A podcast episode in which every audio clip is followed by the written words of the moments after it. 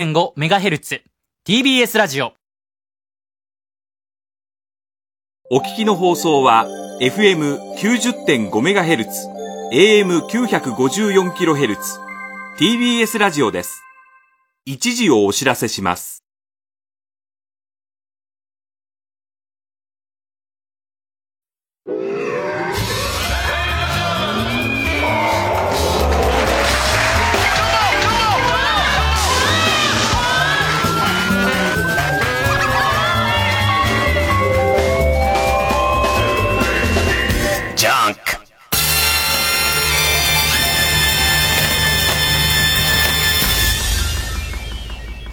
今週気づいたこと。なんすかね。やっぱ、やっぱリモート出演っていろいろ難しいなと思ったのは、池上彰さんのあのニュース解説の番組に出してもらって、まあ家からじゃなくて、えーっと、テレビ朝日までは行くんだけど、もうみんないろんなスタジオに分かれてやるみたいな。で、メインのスタジオには池上さんと距離を取って、えっ、と、アナウンサーさんがいて、で、俺らは別のスタジオにいるからこう、パネルで並んでる、ゼーレっぽい感じっていう、あの、エヴァンゲリオンの、焦点もゼーレっぽくなってたよね。みんなね、人類保管計画思いついた人なんつって、はいなんつって、やってたよね、なんかね。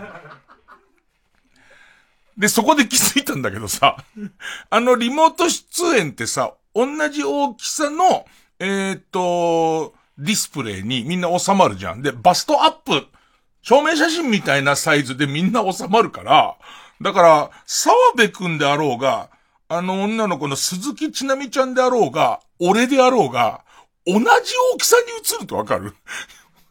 本来だったら違うじゃん。大きさ全然違うんだけども、あの枠に対してバストアップで切っていくから、なんか変なんだよね。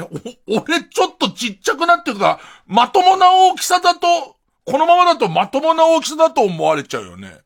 本来だったらその鈴木ちなみちゃんなんて会うと、まあ顔ちっちゃいお嬢ちゃん、聡明なお嬢ちゃんでさ、あ13型ぐらいでいいだろ、あんなん、絶対。って言って、俺75型みたいので、やんないと、話が合わねえなっていうのと、あとやっぱり、もともとね、テレビにおいての、ラジオにおいては違うんだけど、テレビにおいての自分の、伊集院光の出方、ましてや真面目な番組って、守備型っていう、コメントはいつも用意してます。質問もいつも用意してますけども、その隙間が空いたりとか、あと、もしくは、えー、伊集院さんなんかありますかって言われたらいくらでも用意しとくっていうやり方なんだ。守備もしくは送りバントの、あの、やり方なんだ。まあ、早い話はスター性がないっていう。誰がスター性がないんだ。で、その、割って入ったりとか、起点になったりとかっていうことを、あんまりやんないわけ。で、そうするとさ、リモートってさ、ちょっとこけんだよね。ちょっとだけ間がこけるから、入って変な感じになっちゃうのが、なんかすげえくだらないダジャレ言ってる時に、あの、電話で友達と話してて、くだらないダジャレ言ってる時に、電波悪いと来たんじゃん。もう聞き直されちゃったらおしまいじゃん、もう。ねえ、なんか、あの、デブだけにねえ、なんつって。え、あ、だから、デブ、うん。デブだけに、だけになんなのっていうか、うん。あ、いい、いい、いいってなるじゃん。あの感じになっちゃうのが、しかもすっごい複雑なことを言ってるから、ニュースだからすっごい複雑なことを生放送で言ってるから、そのタイムラグの中で何か言って、なんかその池上さんがこう言い切ったと思ったら、しかしですねっていう、このしかしですねの時に、でもって言っちゃってると、なんかその、変な感じになっちゃうじゃん。だ割とこう、入り方難しいな、みたいな、なるのと、その最たるもんが、えっとね、スタジオパーク見たら昼間、NHK でスタジオパーク見てたら、スタジオパークの中真面目なアナウンサーさんがいて、で、それから変なさ、キャラクターの人形みたいのいいんだよ、なんか。よく、なんとか、なんとかさんがいるんだよ。で、その人形がいて、で、あのー、黄ばんだ塗り壁みたいなやつじゃないやつ。あのー、それどうもくんで。どうもくんじゃないやつで、あの、うんこをなすりつけた塗り壁みたいな、んか、なんつうのかな。えっと、普通の塗り壁がさ、粘土で作ってあるとしたらさ、あれ、牛糞を固めたレンガで作ったようなやつは、あれはどうもくんで。だ、どうも、もうどうもくんを侮辱するためだけに引っかかってるけどね、今なんかね。なんか鹿っぽいやついいんだよ、なんか。あの、スタジオパークのやつ行って。ななみちゃん。ななみちゃん、今、ディレクター金子からフォロー入りましたけど。ななみちゃん人形とそのアナウンサーがいて、しかも、えっと、ディスプレイの中に、寺脇さん。地球ゴージャスの寺脇さんと、もう一人誰かいた、宮崎葵さん、宮崎葵さんだったか、三つ間ジャパンだったか、もう似てるか全然わかんないんだけど、その、えっと、がいるわけ。いて、全員生の、リモート2箇所、スタジオ、で、さらにはややこしいのが、その、ななみちゃんが、結局こう、ちょっと声優さんが声当ててるから、これもある意味もともとリモートみたいなもんなんだよね。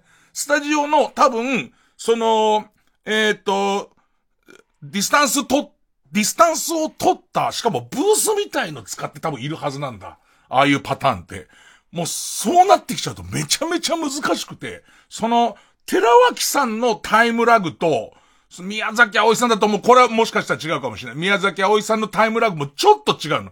いる場所の環境が違うから。で、さらには、なんかその、えっと、スタジオのメインの真面目なアナウンサーさんもそれを気遣いながら間を取ってるわけ。で、それがさ、その、ななみちゃんもさ、声優さんがその、ななみちゃんの声で、その、のんきな声で喋ってんじゃん。なんかその、えー、っと、な、ななみちゃんです、みたいなやってんじゃんかね。なんとかだよみたいなやってんじゃん。で、それがさ、それがなんか微妙な時間かけてバンバンぶつかるわけ。ほいでなんか最終的に、ななみちゃんとアナウンサーさんが遠慮し合うっていう。ななみちゃんすごい可愛い声に、どうぞどうぞだって。どうぞ、私は大丈夫です、みたいな。そんな感じになっちゃって。いえいえいえ、続けて、みたいな。いやいや、ああいうキャラの人とかがそういう風に気使っちゃうと、ちょっと変な感じになっちゃうな、みたいな。でもほんとね、変な感じになってて、若手お笑い界では、オーディションが、もう謎の、そのリモート化っていうか、まずズームオーディションっていう、あの、とあるモノマネ番組で、その新しいそのモノマネの子たちを、その、発掘する作業が滞ってると。人が集まれないから。じゃあもうズームでオーディションやろうっつってんだけど、ズームって例のこう、大勢集めてオーディションやってんだけど、あの、電波の関係で変な声になっちゃうじゃん。もうモノマネだからさ、もうその微妙な変な声がもう致命的じゃん。もう似てるか似てないかわかんなくなっちゃうから。で、さらには、他のネタのオーディションでも、えっ、ー、と、自分のネタを iPhone で撮影して、もしくは自分のビデオカメラで撮影して、その、えっ、ー、と、撮影入るまでちょっとセッティング C、C の何 C のみたいとかも全部切ってちゃんとネタだけの尺にしたやつを、えー、YouTube のアカウントを持ってる人は、自分の YouTube にアップした上で限定公開にして、で、そのスタッフ宛てに、その、えっ、ー、と、アドレスっていうかその URL を、その限定公開が見れる URL を送るか、もしくは、えっ、ー、と、ギガファイル便っていう結構容量のでかいさ、えっ、ー、と、ビデオファイルとかを送るギガファイル便で、スタッフ宛てに 送ってくれと。でいて、それを見てオーディションするみたいな。ちょっとハードル高くない？なんか。ね。未だにスケッチブックにマッキーで、ネタ書いてる人だよ。ね。おじさん芸人なんてそんな人いっぱいいますよ。で、それがそんなデジタルになかなか対応できないじゃん。俺ちょっと思ったんだけど、俺はもうそういう立場にいないからだけど、それこそ若手に一つ注意は、ファイル名面白くした方がいいよ。ギガファイル便で送るときに、少なくとも、だって見る側はさ、一日こんなみんなストレス溜めてるわけじゃん、いろんなワークで。ストレス溜めてる中で、逆にそういうオーディションスタイルにしたせいで、やたらにさ、その、集まってるわけじゃん。その、見なきゃいけないファイルは。そうなってきちゃうとさ、ファイル名面白いやつだよね、多分。じゃないと、そ、どこから開けようってなった時に、やっぱなんか、ただ番号で振られてるやつよりはファイル名面白くとかじゃねえのみたいのを、ちょっと思ったりとか。で、あとは、そうね。まあ、一回タイトルコールするか、ちょっと身近な環境の話するのにね。えー、月曜ジャンク、伊集院光る深夜のバカ力。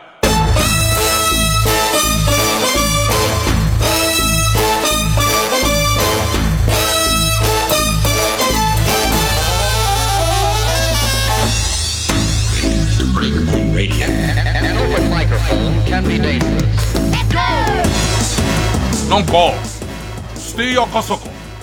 俺、ホテル暮らしをしてて、なんかことの発端は、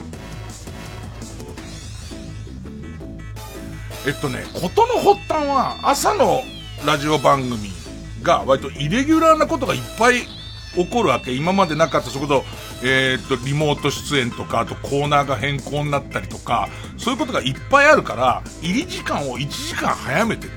1時間早めるってことはもう4時半とかにうちのかみさん起きて、で、俺を起こし、送るみたいな作業をしなきゃならないわけ。で、めんどくさいのは、犬バカだから、犬は今まで俺を6時に怒り出し、送り出した、このタイミングで散歩に連れてってくれっていう習慣がついちゃってるわけ。で、そうすると、4時半に俺を起こして、5時前ぐらいに送り出すじゃん。で、かみさんちょっと一寝入りしたところで犬が散歩に行かせろってなるわけ。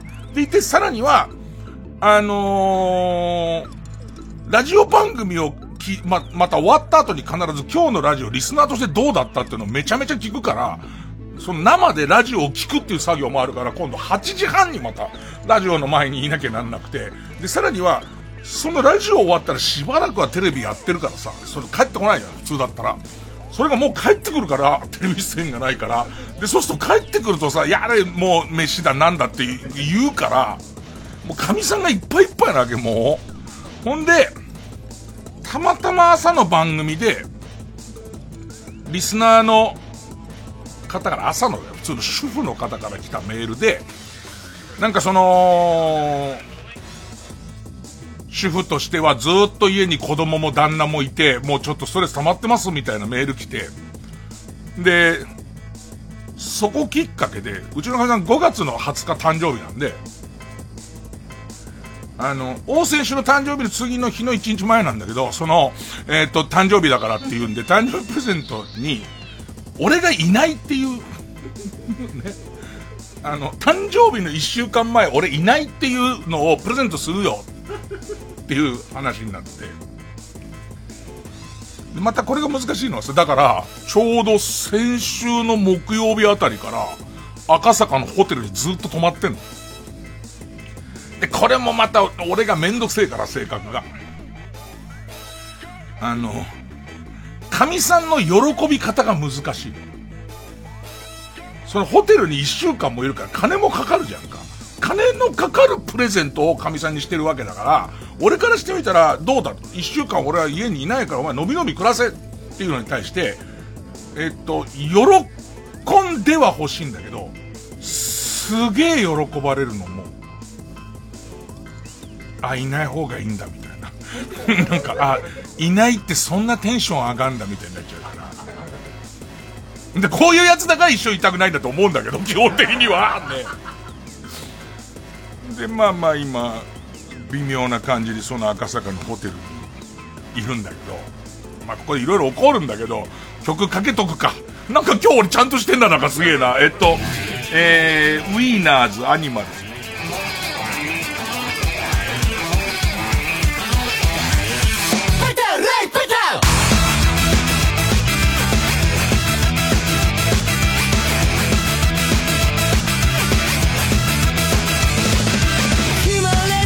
の水気もブルーより狭ぐ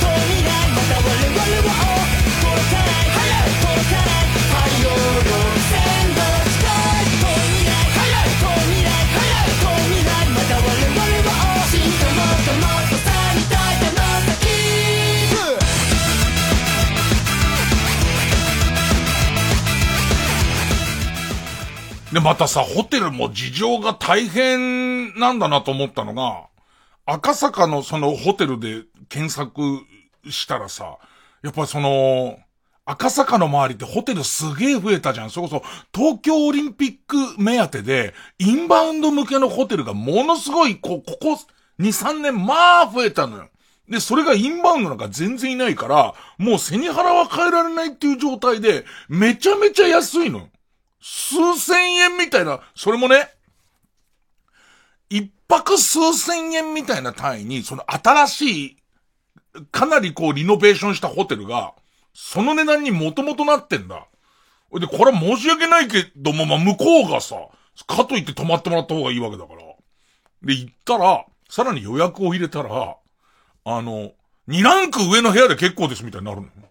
だからもう謎のスイートみたいなところに、俺一泊4000円ぐらい泊まってんの。でね、その、な、もう慣れない。迷ったんだよ、俺だからその、一泊4000円でスイート行くか、ビデオボックスに1時間100円で牛丼食べ放題とかあるから、そこ、すごいんだよ、それ。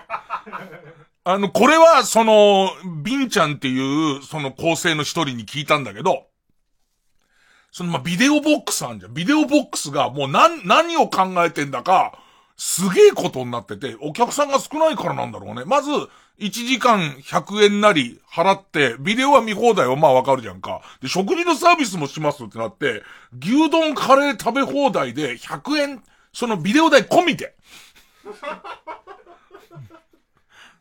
なんか、でも、でもさ、だから、そう考えたらさ、ちょっとそっちの方がいいかなとも思うじゃん、ビデオも。でまあまあ、とりあえずその、えー、行ったらその2ランクいい部屋でって言われたから、だからもう、えっと、キングス、だっていつものアパより安いんだよ。まあ、アパも下げてんだよね。アパも下げてるから探しはもっと安いのいっぱいあると思うんだけれども、えー、っと、キングサイズのベッド2つと、それと同じぐらいの広さの、なんといるスペース、だってさ、いつも泊まってるビジネスホテルで、いるスペースなんかないんだから。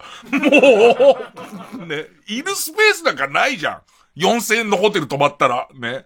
そ、全部で、今泊まってる部屋、50平米ぐらいあるの。ホテルだよ。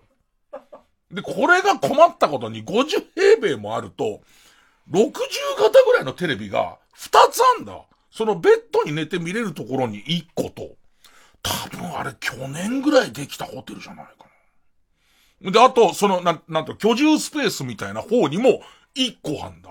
それとエアコンも、その、に、その、ベッド上に1個と、えー、っと、その居住スペースみたいなのに1個あんだ。これが、ちょっとアホなのかなと思うのが、同じリモコンに反応すんだ。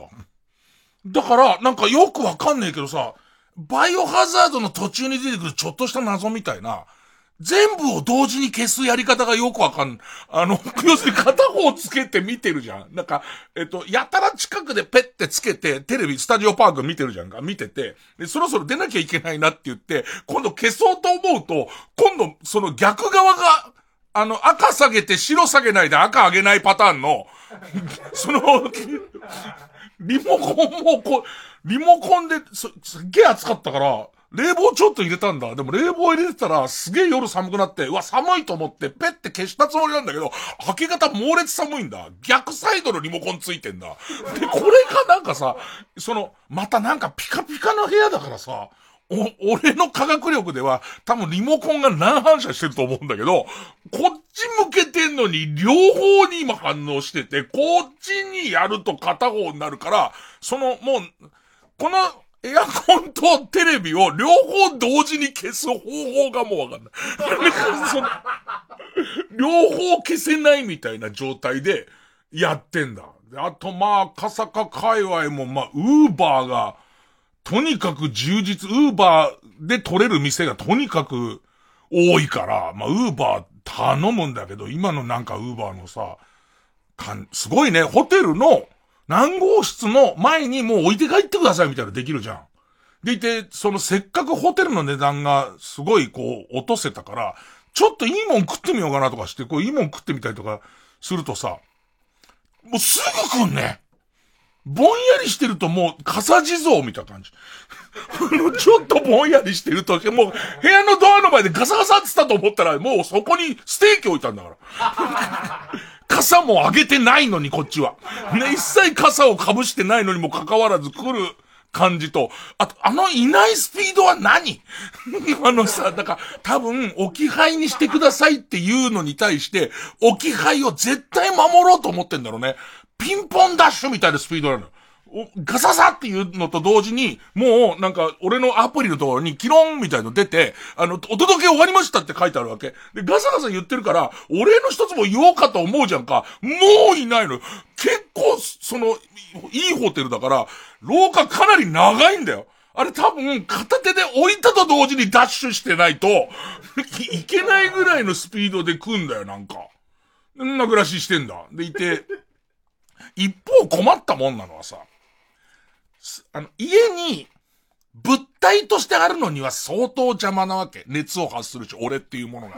その神さんにとって、物体として家にあるのはすごい邪魔なんだけど、うちの神さんは、もう、あの、えー、っと、おしゃべり、おしゃべりが壊れちゃってるから、おしゃべりの装置が完全に壊れちゃってるから、ね。えっと、スイッチ入りっぱなしの方に壊れかけのレディオみたいな人だから、ね。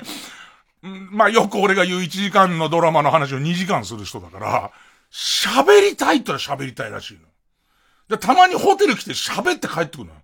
この、じゃ、何なんだよ、この俺のホテルにいる感じっていうのはっていう。で、しかも、またこれも神さんに迷惑かけるのは、今朝の番組でラジオショッピングってラジオショッピングの中で食感、食べ物、食べ物を今 TBS の中では、例えば、えっと、あれなんでかね、と、飛ぶからかね、スタジオの中で試食、試食をしないっていう、試食をやめましょうってことになり、で、さらには、えっと、試食をするときには美味しく作るスタッフみたいな人も入ってくるから、そうそうスタッフが当然人数も多くなっちゃうんで、今試食をしないっていうのが決まってて、で、その TBS ショッピングで試食があるときには、あらかじめあれが家に届くのありがたいもんだよ。薬毒。届いて、食べてみてください。食べといてくださいって言われるわけ。で、行ってこう、その、えっと、家に届いて、例えばななんか、は、羽出し、羽出し梅干しとか、なんか切れ子明太子とか、あんな届くわけ。メロンとか。で、届いて家で食べといてくれって言うのね。で、言ってそれも、最初になんか肉かなんか来た時に、俺がなんか肉食ったら、あいつも食ってっからさ、お前関係ねえだろ、つって。ね、これ俺の肉だ、俺の仕事としての肉だから、ジョブ、ジョブミートだから、ジョブ肉だから、お前が食べちゃうとそれはおかしな話だよ、と。ね。いくら、だってこれは、お前は喋んないんだから、つって、なんかすげえ気分、気分を害されたことが、この序盤でやったんだけど、なんかしたら多分今週の TBS ショッピングで出んだと思うんだけど、あの、釜揚げしらす。釜揚げしらすが家届いたっつって。で、神さんがホテル持ってくるってわけ。でいてね、か、釜揚げしらすだけ食ってもしょうがそういうもんじゃないの、釜揚げしらすって。俺は白長スクジラじゃねえんだから、そんなその小魚だけをわーって食べるもんじゃないじゃんか。な？で、その、釜揚げしらすが来てて、で、行ってその食べ方みたいな、TBS でご案内する食べ方には、もちろんしらす茶漬けもいいし、しらす丼もいいけれども、しらすのピザとか、あとしらすで冷製パスタなんてのも、あの、ヨゴさんショーみたいな、ね、感じの案内をするっていうわけ。したらさ、うちの神さんがさ、ホテルにさ、オーブントースターとピザ生地とさ、えっ、ー、と、えー、シラス持ってきてさ、焼いてんだよ、部屋で。でさ、どう考えてもさ、洋風のホテルなの。それインバウンド向けの結構洒落た洋風のホテルのスイートの周りだけさ、なんか焼津みたいに匂いしてんの。もう廊下中が静岡のさ、焼津魚センター周りの匂いになってんだ。でも、美味しい、香ばしく美味しい、その、シラスの匂いしちゃってんだ。ほいでさ、また、ホテルマンの人でも外国の人なんだけどさ、首かしげてんだ。これどこから、どこからこの匂いが来てんだろうみたいな顔して。そんなだよ、もうホテル暮らし。やることねえんだ。結局ホテル暮らしたとこでさ、ホテルから先に観光に行ってとかしない、なるべくステイなわけだから、結局そこから何にも広がんないからさ、結局ホテルにもニンテンドースイッチ持ってきてるから、結局ホテルで動物の森やるとか、そんなんしかやることないんだから。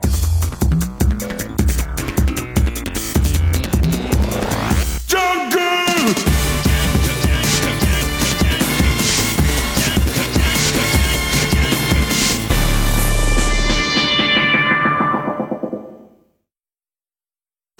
TBS ラジオジャンク。この時間は小学館。中外製薬マルハニチロ伊藤園ホテルズ他各社の提供でお送りします。SNS で生まれ日本中が注目した100日間の物語。後日談など書き下ろしも収録した永久保存版コミックス。100日後に死ぬワニ。全国の書店コンビニで発売中。小学館。いらっしゃい。学生さんですか？はい。中外製薬の就活中で。おあなたも。頑張って。このコーヒーサービスです。チャイがいい。あ、ごめんなさい。チャイは？チャイ出せよ。1967年から15年間にわたり放送された伝説の深夜ラジオ番組金曜ナチチャコパック傑作集1974年版は好評販売中です当時の担当ディレクターが選び直した熱い内容が今よみがえります。お買い求めはフリーダイヤル0120-234-954 0120-234-954または TBS ラジオおすすめで検索してください。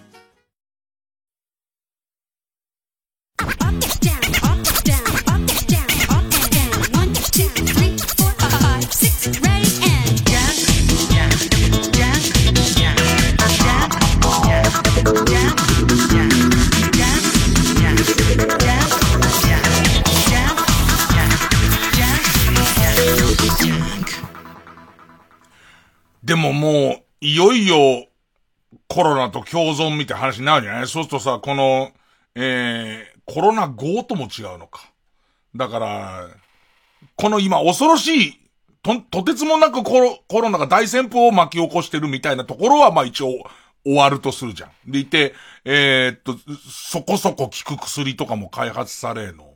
インフルエンザじゃないけども、今年もコロナの季節がやってきましたね、ぐらいの。警戒はするじゃん。インフルエンザもならないようには警戒するし、みたいな。そういう、こう、ある意味、コロナ前とコロナ後の、その、コロナ後の、その、時代は、一体何が変わってくんだろうか？みたいな。で、そうするとさ、この今、その、えー、スタジオにあるこのアクリルのボードに関しては、これおそらくこの大旋風がなくなっても、あっても俺はそんなに困らないし、もっと言うと、これいちいちその収録終わるごとに、えー、っと、それこそ AD とかミキサーの壁さんとかこうシューってやってさ、拭いたりとかしてるじゃん。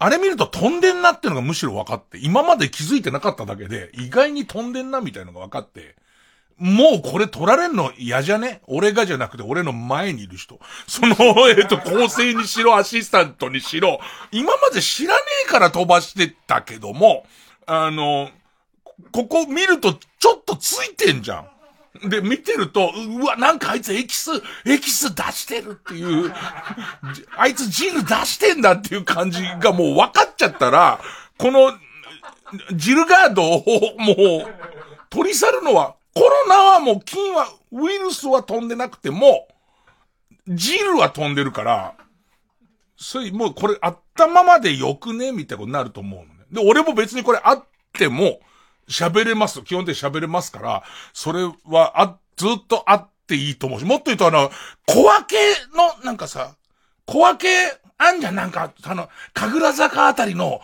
あの、女子の通う和食屋のお昼みたいな分け方あんじゃん。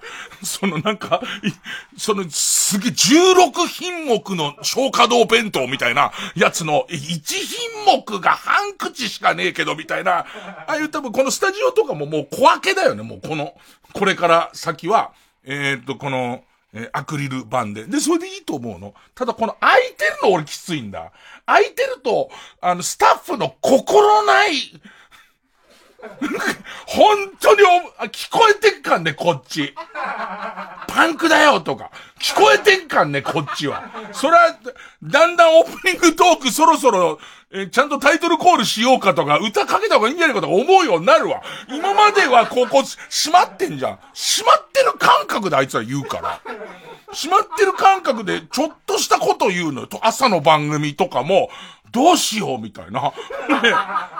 乗っちゃってるよ。だって、乗って怒られてからこっち。乗っちゃってるよとか言うのよ。で、聞こえんのよ。ちょっと、その、微妙な感じで乗っちゃってるよ聞こえるし、あと、な、なんだかいろんなこと起きてそれはね、スタッフサイド全然気づいてないと思うけど、みんなマスクしてるじゃん。マスクした上にここ開いてるじゃん。で、その、ここ開いてるから声ちょっと小さめにしようと思うじゃん。で、しかも、それにマスクしちゃってるじゃん。それでトークバックってあるでしょ？トークバックっていうディレクターの前のところにマイクが出てて、で、そのマイクの先っぽのとこが精巧な弾痕の形してる、あの、何のためしてんのかわかんないんだけれども、その、えっ、ー、と、マイクに向かって、ね、なんか例えば曲言ってくださいとか言う言うじゃんか。あの声が異様に小さくなってんのね。知らない間に、結局それも回り込んできちゃう可能性が、回り込んでスタジオの中聞こえちゃう可能性あるからボリューム下げて、で、しかもそこにマスクしてるもんだから、指示してるつもりだけど、ボソボソボソボソって言うと。で、こっちもストレス溜まっちゃう、コロナで。絶対悪口今言ったろうと思うじゃん。俺のことはいいけど、親のことはやめろよってなっちゃうじゃん。そういうことが、そういうことに対する何言いたかったかっていうと、そういうことに対する対策をしなきゃならないから、あの、えっと、もうコロナってものが今、来ると思ってない時にこうなったから今このドア開けっぱなし放送をやってますが、今後はこういうの改築しなきゃいけないわけですよ。ね。えっと、アクリルパンは良い。アクリルパンは良いが、このドアを閉められるようにするには、なんか、あの、えっと、換気も音がしちゃうからなかなかできないでしょすごい、ボタン一発で、あの、えー、殺菌をするようなやつ、シャーって出るようなやつ。ボタンとかそういうのを作って CM 入るためにそのボタンとシューって殺菌されるようなやつ。だから間違ってドクロのマークの方を押すなよ。ドクロの方のマークを押した時は紫のガスがジョーって出ちゃうから、出ちゃって、もう CM 開けても誰も喋らないから、それはダメだけど、多分、スタジオとかもそういう風に多分変わっていくと思うんだよね。今後、今後どうしていくみたいな。で、そうそうね、スポーツとかもどんどん変わっていくと思うの。おそらく、まず最初無観客試合みたいのあるじゃん。無観客試合からおそらく入るんだと思うんだけど、その後、じゃあもう観客入れていいですよってなったところで、超満員のぎゅうぎゅうとかになる多分2個開けるみたいな。だから5万人入るスタジアムは多分1万5千人ぐらいしか入らないとか1万人しか入らないようになると思うし、あと困るのは、コンサートとか、まあ野球もそうだけど、声援とかってどうなんの？声援をすればするほどいいっていう文化はどうなってくのみたいな。だから、俺が思うには、応援グッズが大丈夫大根みたいな、ああいう、こう、その音、音を出すやつか、すげえ光るやつとか、だってジェット風船とか現になくなるんだもんね。ジェット風船多分復活しないでしょ。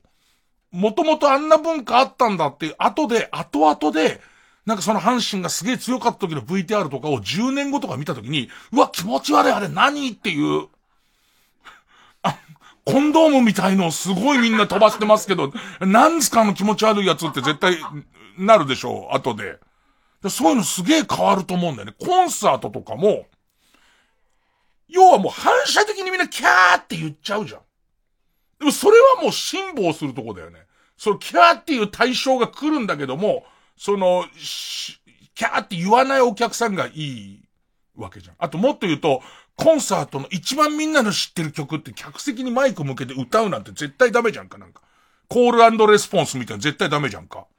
なんかその、えー、っと、雨、雨が降れば、が降、なんで山賊の歌を歌ってるのかわかんないけど、このアーティストがなんでっていう、ね。あの、今何時？って言うと、お客さんの方が、え、1時35分、ラジコで聞いてる人ちょっと時間ずれますけども、みたいな、こう、レスポンスあるじゃん。そういうやつ、もうダメってことじゃん、もうこれからは。だそうすると、コンサートの楽しみ方って何？みたいな。多分このコロナ後とかは、どんどん変わっていくと思うんだよね。あのー、握手会とかなくなるわけでしょ。今まで握手券をつけてすげえ CD 売ってたんだけど、もうあれに意味がなくなるわけでしょ。握手をするなんていうことはもうダメだから、そうすると何券みんなつけていくのとか。あとちょっと思ったのは、真面目に思ったのは、賞味期限の表示とか絶対でかくなるよね、今後。あの、スーパーとかで、持ってこう、賞味期限、賞味期限どこ書いてあんだよみたいなのあんじゃん、なんか。で、そうすると、横のこう、パッケージの横のギザギザのところにありますよみたいなこと書いてあるじゃんか。あんなもうダメだ。むしろ商品名よりも賞味期限の方をでかく書いてくんないと、あのパック一回手に取るのダメみたいになってくじゃんか。でもわけわかんないよね。で、さらにガイドラインみたいなのみんな出してるじゃん。飲食店協会かな？飲食店協会みたいところが出した真面目なガイドラインに、ご飯食べるときなるべく喋んなと。ね。なるべく喋んなまではわかんだけど、真面目な人が書いた、書いてんだと思うんだけど、BGM を楽しめって書いたのね。それ飲食店の。え、何それっていう。あの、むしろ BGM 消した方が良くない？だってさ、その、なるべく喋んなったってちょっとは喋るじゃん。この喋る声を聞こえるようにさ、するためには、BGM ない方がいいよね。もう BGM ぜひ聞きたいなんて思っていくこと、富士そばの演歌とか、いつも聞いてるんだけど、一個も覚えてないでしょ。ね。演歌が流れてるなとは思ってるけども、富士そばの演歌を楽しんだことなんかないでしょ、そんなの。謎のさ、その BGM を楽しむみたいなルールとかできててさ。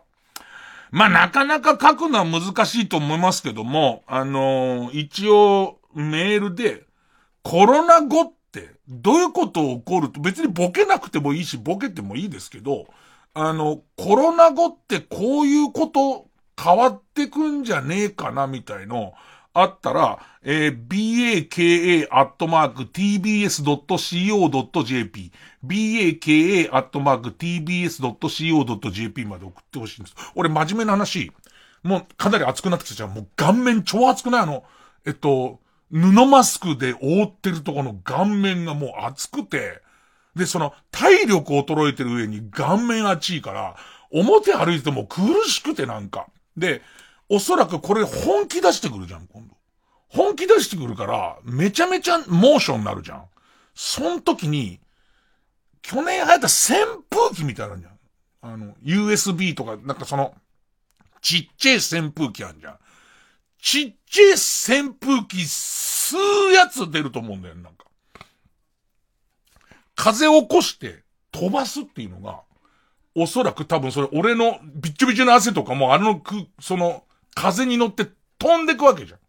だから、えっ、ー、と、お腹の服の裏側につけて吸うやつ、吸うやつ、その、吸うやつじゃないと、飛ばすやつは俺多分、ダメな気がするんだよね。吸う旋風言ってることがあんま通じてないと思いますけど、なんつうの、風を顔に向かってくるっていうよりは、その吸うやつ。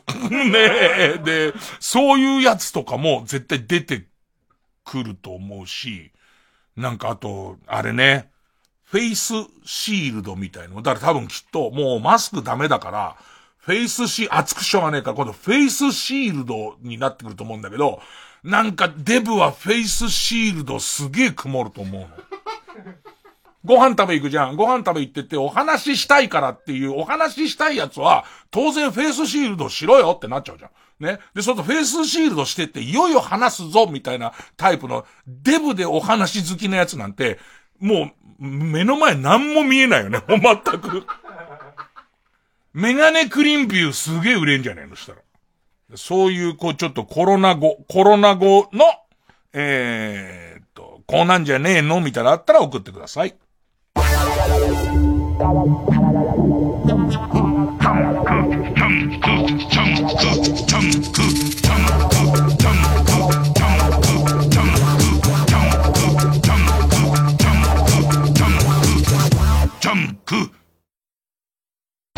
下の魔の手は魚だけでなく豚にまで及ぼうとしていた。イカスミで養豚場を汚されてたまるものか。マルクカニッチーロ決死の覚悟。次回「パイレーツマルクカニッチーロ」豚さんの清潔さは命に変えても守り抜く。俺は夜勤も大丈夫です。マルハニチロ。国内外で大人気のイラストレーターチョコムーのアート展が開催決定。未公開作品も多数展示3年ぶりとなる大規模アート展をお見逃しなく。サンライズプロモーション東京主催 TBS ラジオ後援。チョコムー Exhibition Our Secret Party。Supported by WITH 原宿。8月20日から9月28日まで Wiz 原宿ホールで開催します。前売りチケット好評販売中。詳しくは TBS ラジオのホームページイベント情報またはチョコムーエキシビションで検索してください。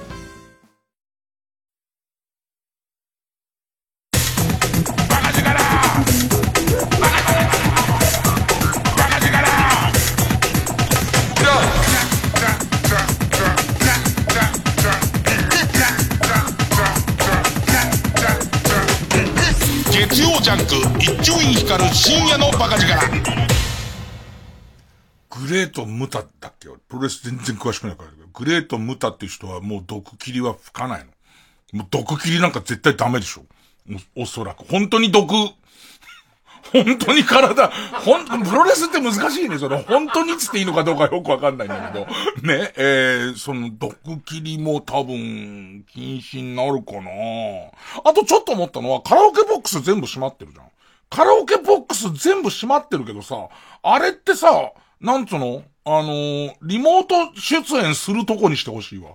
その、自宅って、自宅って、やっぱ、こう、犬いるし、犬いるところでそんなバカみたいなこと喋れない。ねねこんな、なんかどうかしてるようなこと犬いんだからそこにお前。老犬いるところでこんなバカみたいなこと喋れねえだろ、どう考えたって。ね。で、いや、いると思うんだよ、そのさ、えー、リモート出勤、テレワークか。テレワークみたいなする人でも、家とかで、そう、あの、テレワークしてると、なんだかわかんねえけどさ、河野和夫って若手芸人いるじゃん。河野和夫の家からさ、やたら LINE 電話がかかってきてさ、ずーっとダーダーっていう声聞こえてんの。河野がバカになっちゃってるか、あそこの2歳のクソガキだと思うの。ね、ずっと。で、あとなんか会議とかしてても、なんかさ、あのー、お父さんみたいな、ね、声入っちゃったりとか、するじゃんか。ね。焦点もそうだけど、焦点も、えっ、と、最後の方に、リモートでやってたら誰かんちのそばを、メンバーの誰かって、誰一人とっても、すげえ目上の人じゃねえか。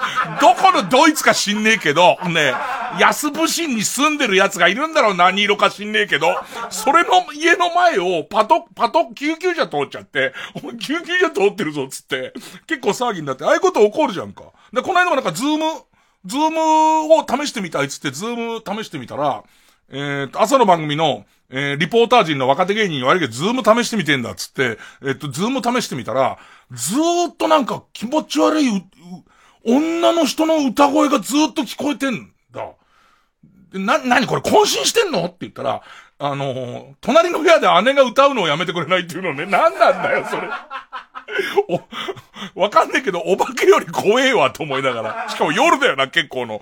夜の11時とかに、どんなに頼んでも、先輩芸人と今、ズームやってるからっつってるのも関わらず、32歳 OL の姉が、歌うのをやめてくれないっつって。で、そういうことあるわけじゃんか。そしたら今、あのー、いろんなカラオケボックスをさ、大勢で一人、一つしか入れなくて、あそこリモートだったりテレワークするように貸してくれたら、そこそこありがたいけどね。まして防音になってるから、すごい遮断されるし、その需要がどれぐらいあるかわかんないけど、テレビ局に、に出るみたいなことで言うと、あんなにラジオに出演するみたいなところで言うと、あんなにいいとこないよね。あの、いつもはさ、音鳴っちゃってるからさ、防音でもちょっと音漏れあるけども、別に音さえ鳴らさなければ、会話とかは絶対来ないから、そういう営業の仕方あんなと思って。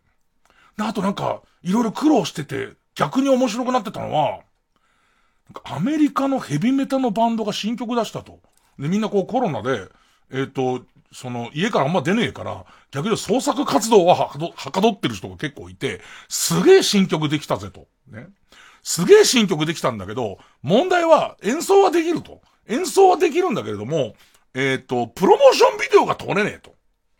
で、もうやっぱりこう、YouTube で聞くような世の中になってるから、それプロモーションビデオないと都合が悪いから、強いては、俺たちのオーディエンスの中で、この YouTube のチャンネルを、もしくは自分のこの Twitter をフォローしてるやつの中で、動物の森が、をやってるやつがいたら、その動物の森で何かこう、えっ、ー、と、起こった変、変なシーンを、珍プレイを、えー、動画で送ってくれみたいな。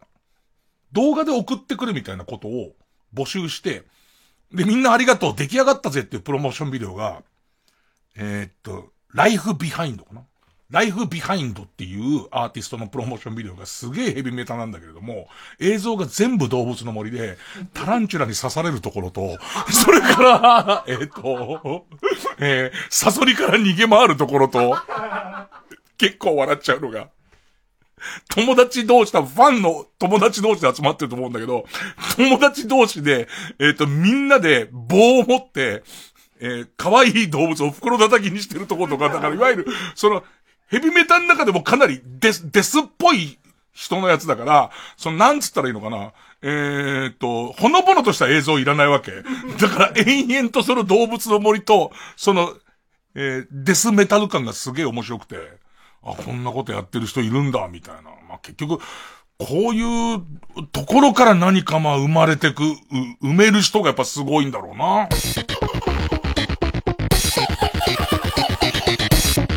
曜ジャンク一流ミュージカル深夜のバカ力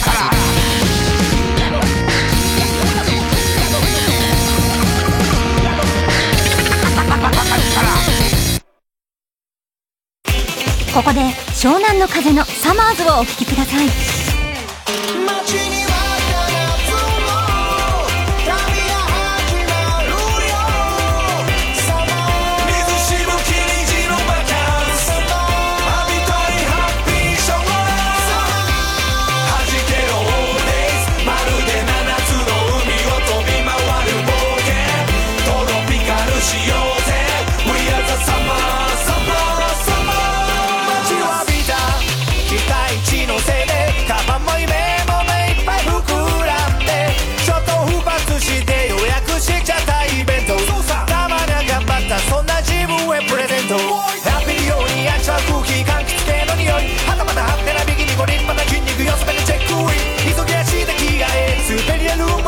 して俺らを待つハイビスカスココナッツの扉開く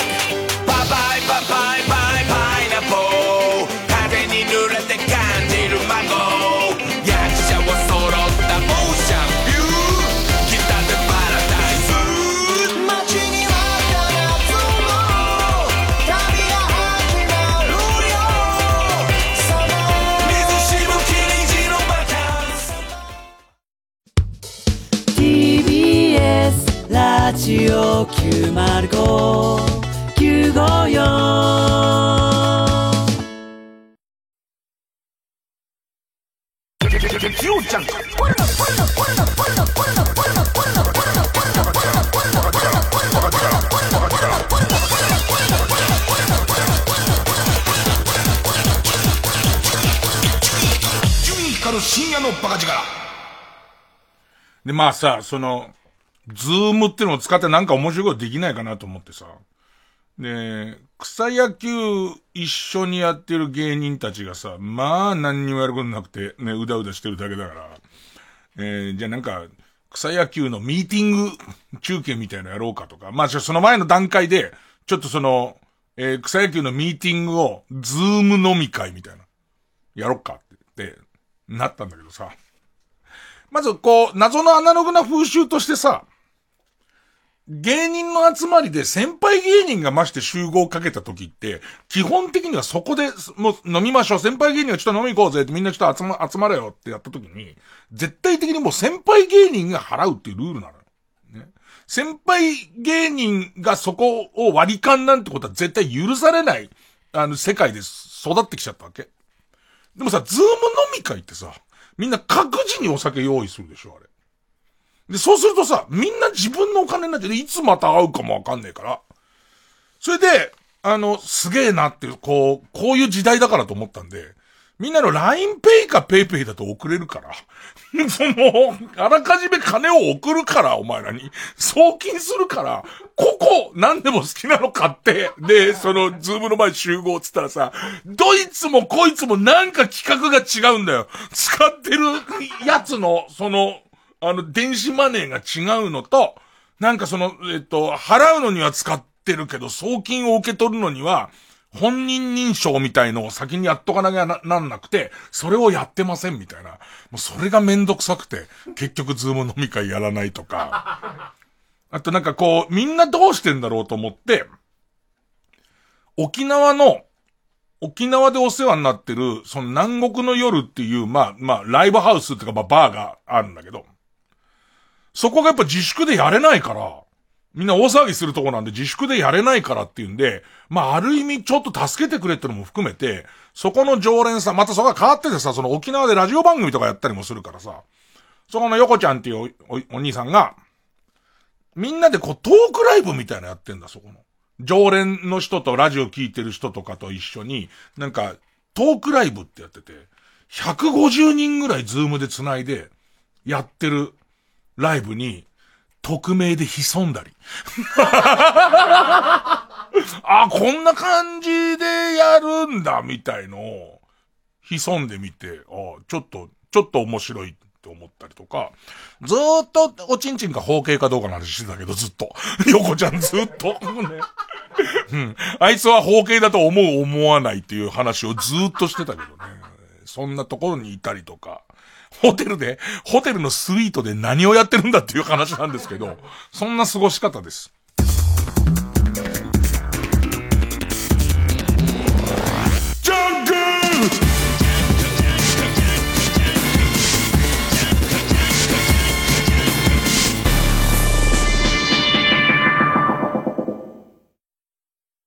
世界には汚れた水で命を落とす子供がいます。それでも生きるためにその水を飲むしかないのです。そんな現実を変えるために、すべての人に清潔な水を、ウォーターエイドジャパンにご協力ください。AC ジャパンはこの活動を支援しています。藤巻亮太による野外音楽フェス、マウント藤巻が今年も開催決定3回目の開催となる今回の出演は藤巻亮太奥田民生岸谷香織クリーピーナッツスキャンダルモア。TBS ラジオ公演マウント藤巻2020は10月3日土曜日山梨県山中湖交流プラザキララで開催します。チケット先行販売中。詳しくは TBS ラジオのホームページイベント情報をご覧ください。ホールに響く流麗なピアノの旋律。エリザベート王妃国際音楽コンクール2020へ挑戦。TBS ラジオ公演吉見祐希ピアノリサイタル2020は7月23日浜離宮朝日ホールで開催します。チケット好評販売中。詳しくは TBS ラジオのホームページイベント情報をご覧ください。TBS ラジオジャンク。この時間は小学館中外製薬マルハニチロ伊藤園ホテルズ他各社の提供でお送りしました。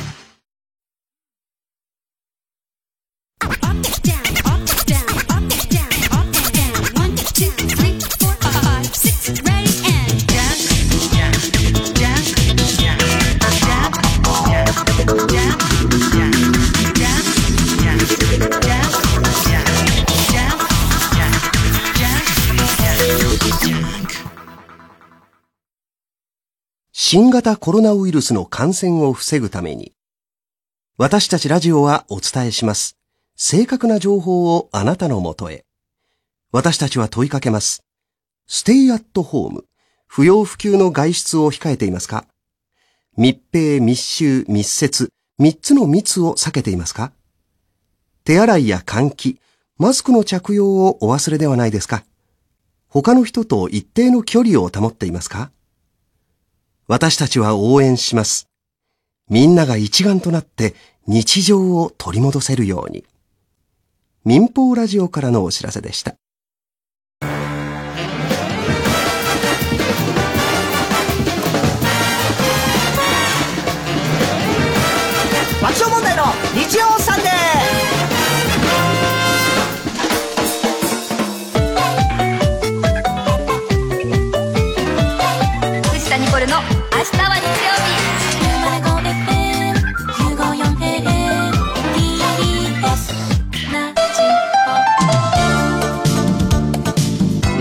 お元気ですか？星野純子です。まさか。星野純子玉結び。問わず語りの神田伯山。あーみんな聞いてる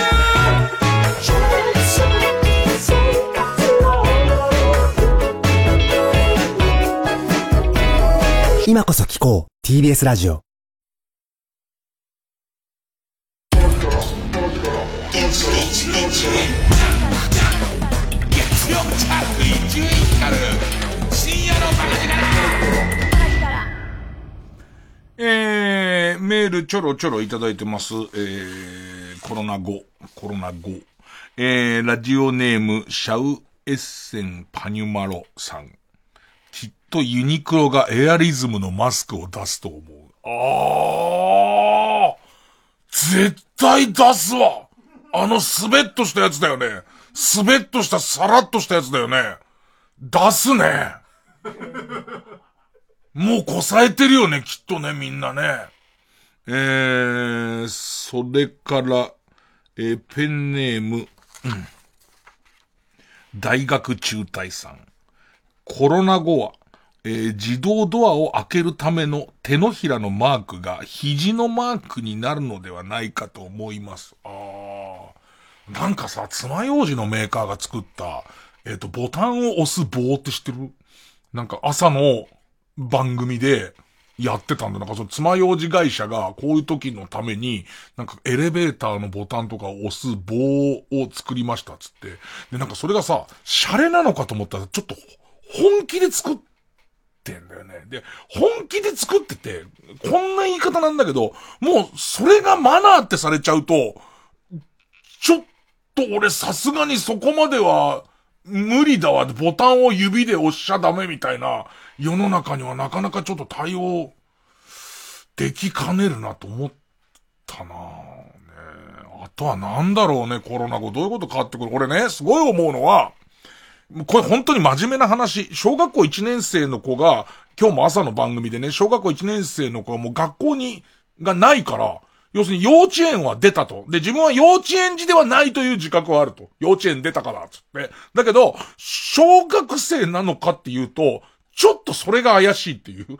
そ学校行かねえんだもん、ずっと行ってねえんだもん、一回も。だから、なんか、自分は、もともと学校ってのは行くもんだって習って行かないこ、病気でもないのに行かないのはダメなんだってことを、もう洗脳されて洗脳されて、それでも中学校2年ぐらいの時から、なんか学校行きたくねえなってなって、で、そこで、でも行かなきゃなんないとこなんだけど、その、行きたくねえなとずっとこう、せめぎ合っていくわけじゃん。で、高校生の時も、えー行かなきゃなんねえんだけども行きたくねえなになり、結局のところ、高3で力尽きて学校行かなくなるけども、一番最初にそのさ、別にさ、人間、ホモサピエンスが本能として学校に行くわけじゃないじゃん。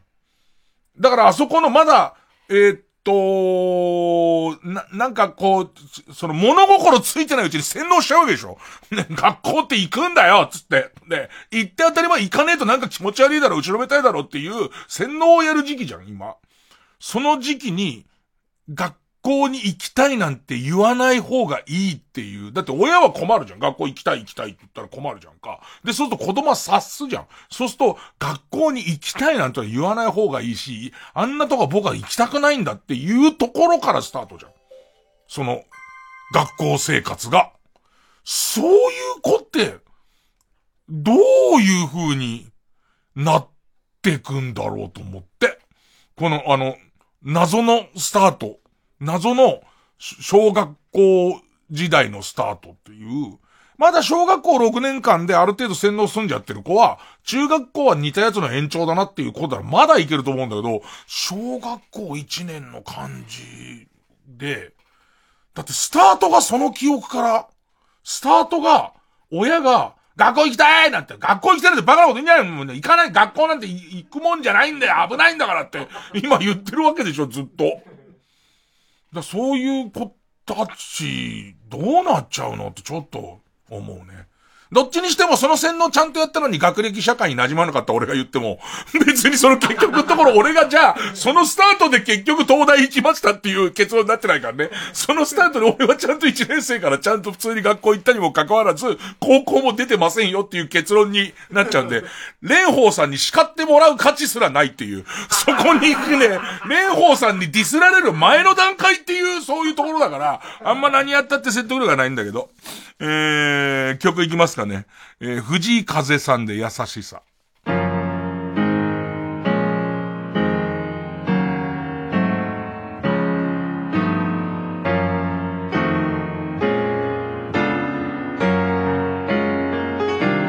今何を見ていた？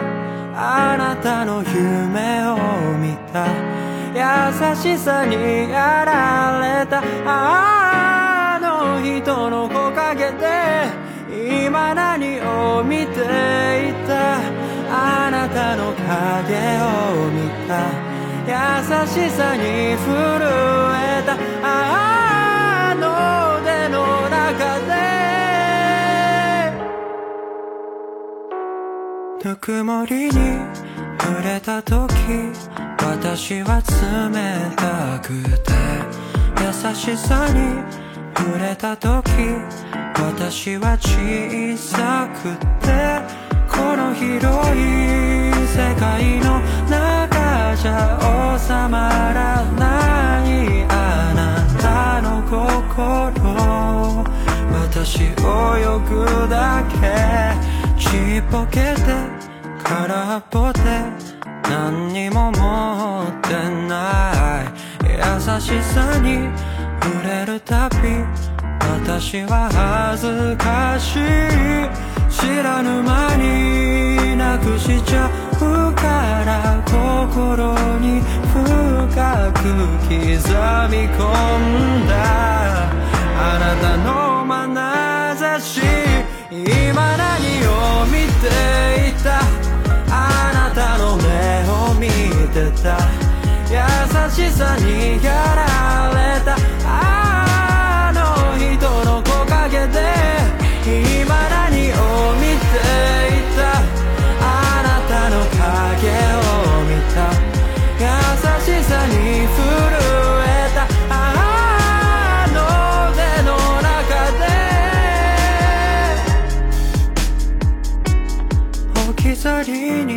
愛情を探しに帰ってぬくもり満ちた感情を今呼び覚まして凍えた心が愛に溶けてゆく花の咲く季節が戻ってくる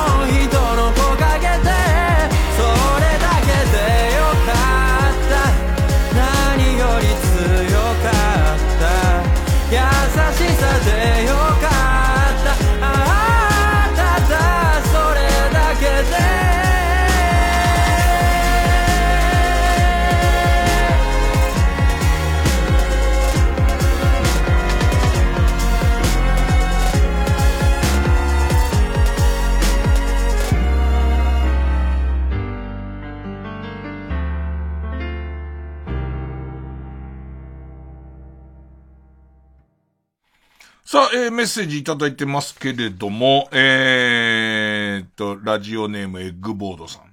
えー、商店の山田隆夫がしれっと卒業させられる。リモート版にいなかったの。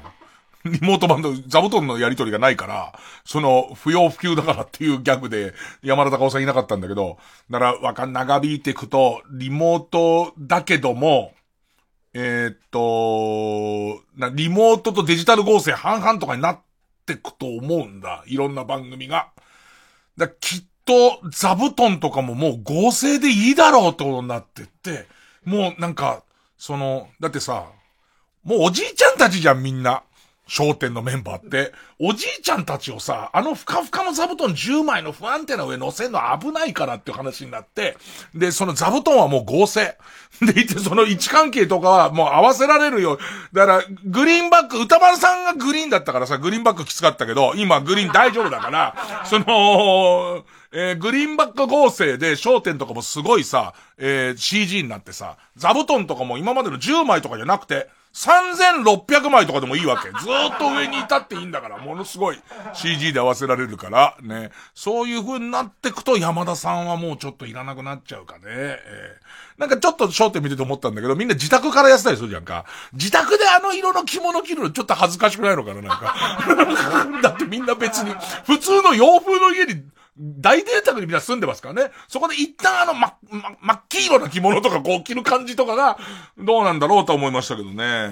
いや、でもほんとそう思うよ。だから、いその、始まった頃に言ってたけど、スタジオ観覧っていうお客さんがいっぱい入るな、入るっていう制度なんかどんどんなくなってって、で、そうすると埋設っていう仕事がなくなってってっていうんで言うと、その、雇い止めとは言わない。雇い止めとは違う、本当に必要がなくなっちゃう仕事って、結構出てくる気がする。ね、あとは、こんなの話半分で、結局戻ったりとかすんだけどね。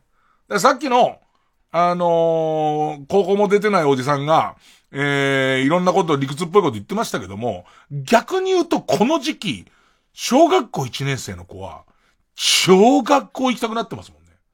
俺らは不安なまま小学校1年生を迎えたと思うけど、今、すごい楽しそうになってる。もう小学校に行きたくてしょうがなくなってるから、そこで行くとより小学校好きになる可能性もあるから、まあなんとも言えないけどね。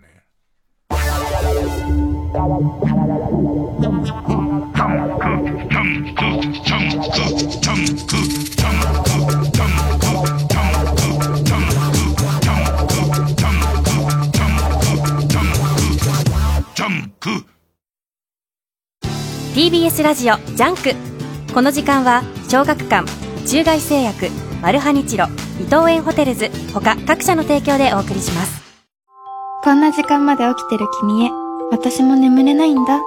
実はおすすめの漫画があって、眠れないことに悩んでる高校生たちの話。でもすごく青春してて、羨ましいくらい。眠れないのも、ちょっといいかも。君は放課後インソムニア、発売中、小学館。半沢直樹に倍返しされ敗れ去った人々。彼らはその後の人生をどう歩んでいるのか。小木曽部長のご指示でしたよ。ね。証拠を見せろよ証拠を。黒崎さんが出し抜かれたのは半沢くらいですもんね。あいや潰すわよ。TBS ラジオオリジナルドラマ「半沢直樹破れし者の物語 by オーディオムービー」特設サイトからストリーミング配信中。やられたらやり返す。倍返しだああつ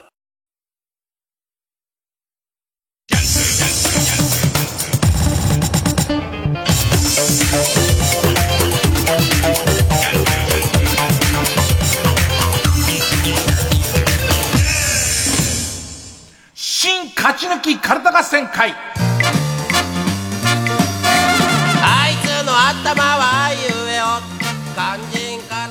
ラジオネーム、バンブー大臣。原宿あたりにマスク専門のブランドショップがオープンすると思う。まあそうだろうな。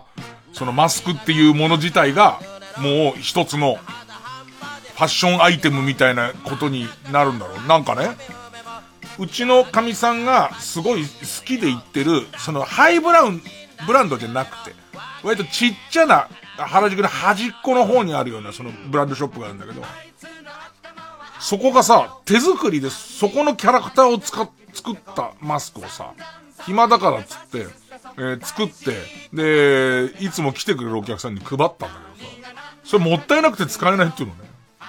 だからそうなってくとさ、なんかそういうさ、レアなとか高価なみたいな、なんかもう神田うのがこれ見よがしにするようなやつ。ね。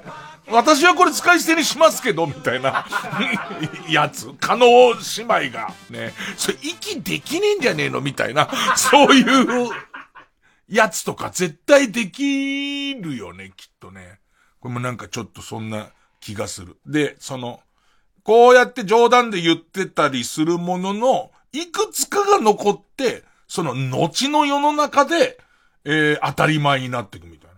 なんか、その、日本は、米軍向けの缶詰は作ってたけど、日本人には缶詰を食べるって風習がなくて、関東大震災の時に食べるもんなくなって、あれだっつって食べるようになって、それ以降日本人は缶詰を食べるっていう、その文化らしいから、そういうのが残るものは残るだろうし、あとちょっとおかしかったのが、朝ラジオやってたら、普通のおじいちゃんおばあちゃんから、その、孫がお食い初め、お食い初め、なんか、その、えー、1歳だか100日だかなんかの時にさ、昔の風習でさ、まだ離乳食しか食べられないんだけど、箸で口元にその何か持ってくような振りをすることで、この子は一生食うに困らないっていう、えっ、と、儀式。で、それが終わったら、えっ、と、背中に、え竜の入れ墨を掘って、で、えっ、と、最終的に3メートルの棒の上のところに3日いさせるっていう、そういう風習がね、もともとはその風習が今お食い染め、その口元のところに、その菜箸でなんか持ってくみたいなやつをね、ズームでやりましたって書いてあって、ちょっと面白くないなんか。そのお食い染めとかさ、別にさ、やるやらないで言えば、別にやらなくてもいいじゃん。もう古い。や、でも、ズームを使って、なんかお家のその親戚が集まれないから、お家でやるやつをみんなでこう、見るみたいな。だからまあ、墓参りとかもそういう風になってくんじゃないの？きっと。なんか、その、墓参り自体は、うん、合理的な考え方って言っていいのかな？まあわかんないけど別に、えー、不要不急で言えば、そこまで人類に大切かどうかわかんないけど、なんかデジタルと融合してやるみたいな、そんなんなってくるのかなと思って。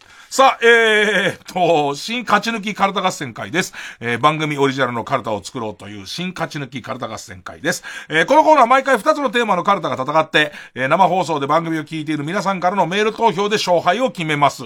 で、対戦するのは前の週から勝ち抜いてきたカルタと、えー、現在たくさんのテーマを同時に募集している予選ブロックの中で、一番盛り上がっているチャレンジャーのカルタです。えー、勝つごとにあ行は家行、家行から作業と進んで、負けると予選ブロックに逆戻りです。えー、和行まで勝ち抜ければカルタは完成でゴールインです。で、3連敗すると、同じ場所で3連敗するとテーマは消滅です。さあ、えー、今週の対戦カードですが、えー、まずは現在勝ち抜き中のこちらです。えー、まあ、わざと知らないふりをして、とぼけて嫌味を言い、にやりとする、えー、古市、のりとし節がテーマの、すっとぼけ、古市のりとし節カルタ。えー、今週は作業のカルタになります。なんか、あの、M、あったじゃないですか。M の副音声やらせてもらったじゃないですか。で、なんか、またどうでしょうみたいな話来たの。あ、そこそこ好評だったらしくて。またどうでしょうって話が来た時に、僕の答えは、古市さんと一緒ならっていう、それぐらい、それぐらいなんか僕はちょっと古市さんと話してるのが基本楽しいです。ね。えー、さあ、対する予選ブロックから登場のカルタは、張本勲さんに世の中のいろんなことについて喝を入れてもらおうがテーマの、あっぱれ張本勲カルタ。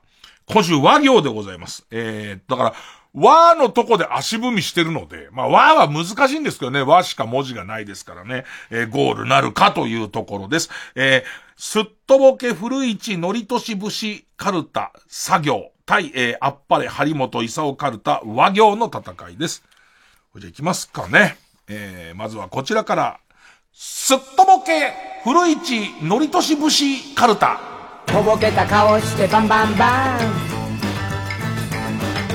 バンバンバンバンバンバンバンバンバンバンあいつにはとってもかなわないさあ、作業です。えーペンネームそろそろ旧姓中山さん。最近の音楽業界では、サブスクとかダウンロード販売が人気らしいですけど、CD と使っ違って、後々、カラスよけにできないことを考えると、コスパ悪くないですかいや、いつも思うんだけどさ、なん、なんつったらいいのかな。ゲームの時にすごい思ったんだけど、ゲームってこうデータダウンロード販売になってくるじゃんか。そうするともう中古で売れないじゃん。な、なんつうの、その、次に売れない分だけガクッと、その、安くなって、データだけっていうものは、価値が低いような気がするんだよね。しかもさ、そのゲームの歴史で言うとさ、中古のゲームを販売するのはいいのかいけないのかっていう裁判で、消費者側が買ってんだよね。その、中古ゲーム販売店が勝って、中古のゲームは売っていいってことにして、に、を勝ち取ったにもかかわらず、何真面目な話してんの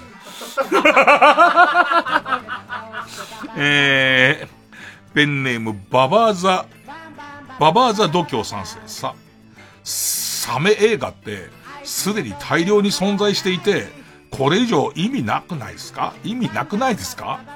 魚介類なんていくらでもいるんだし、例えば、ウニが大量に飛んできて人間に刺さって殺す映画の方が、コスパ良くないですか？コスパはどうかわかんない。よ。コスパはどうかわかんないけど、もうサメはね、パターン出てますからね。なかなか上手を超えませんからね。だったらウニ。だったらウニのやつの方がいいですよね。笑っちゃうけどね、絶対ね。ウニがもうすっごい勢いで人を襲い出す。てかさ、サメに噛まれる映像より痛いよね。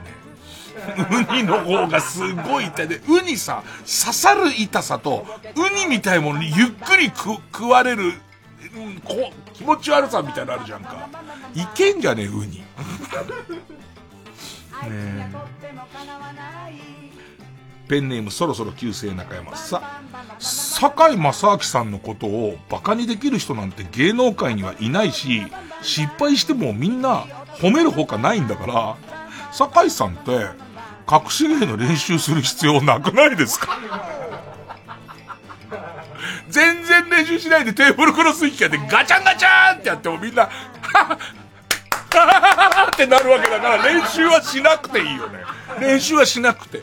おそらく多分周りのフォローで、多分酒井、その一個だけ、一個だけ器が残ったやつを、酒井さんじゃなかったら全部いっちゃってますよって言えばいいことだから、やんなくていいんですよね。ペンネームソフィーと双子の姉妹。すっとぼけ古市のりとしぶしカルタ。さ、三色コーデって、ヒルナンデスのやつだよね。三色コーデって、三色コーデって、誰か得してる人いるんですか？残った色で無理やりコーディネートして、やってる本人も納得のいかない仕上がりを見せられて、見てる人って何の参考にもならないと思うんですけど。俺、もう漠然とさ、山里くんがなんか仕切ってるっていうのだけしか知らなくて。なんかあんだよ、三色、何色っていう、本当は何色が欲しかったんだけど、取られちゃったから、無理やりこうしましたみたいなことだよね。だからそれをどうしろっつんだよっていうことだよね。うん。えー、ペンネーム、世界平和チンポジウム。さ、さくらんぼって大塚愛さんの歌、さくらんぼである必要なくないですか？要は二つ仲良く並んでるものであれば、歌で伝えたいことは伝わるわけだから、金玉が良くないですか？なんでだよ。でも、さくらんぼと違って金玉は両方なかなか、さくらんぼが一個一個になっちゃう確率すごい高いですけども、金玉はなかなかね、一個一個にはならない、裂かれないですもんね。でよりいいですよ。より良くないですか？金玉の方が。ちょっと音符が合わない。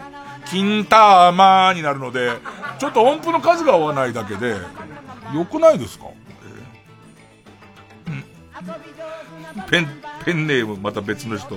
フォレストカインド。さ、埼玉県の県庁所在地の埼玉市をひらがなにする意味、なくないですか？理由が、誰からでも親しまれやすくするってんだったら、キャン玉市ぐらいにしようか。埼玉県キャン玉市っていうね、玉が2回続く感じとか、すごい親しみやすいですけどね。好きだな、君らは金玉が。俺も。うーん。ペンネーム三丁。さ、西郷隆盛の銅像に犬って必要なくないですか？別にあの犬は活躍してないですよね。あ、本当だ。他の偉人の銅像にペットっていなくないですか？あ、本当だ。本当だね。なんであそこだけ犬、いるんだ？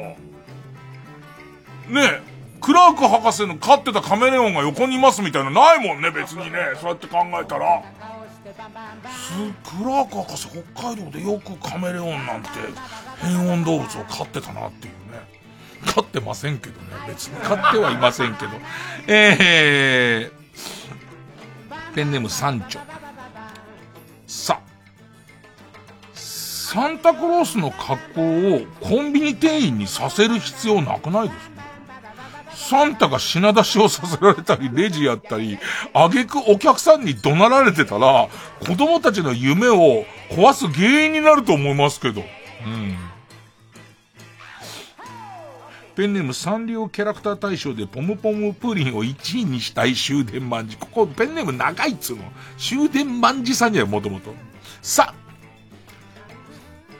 砂糖と塩を間違って入れちゃったとか、SNS で言ってる人って、何か失敗するたびに、SNS で報告するってことなんですかね？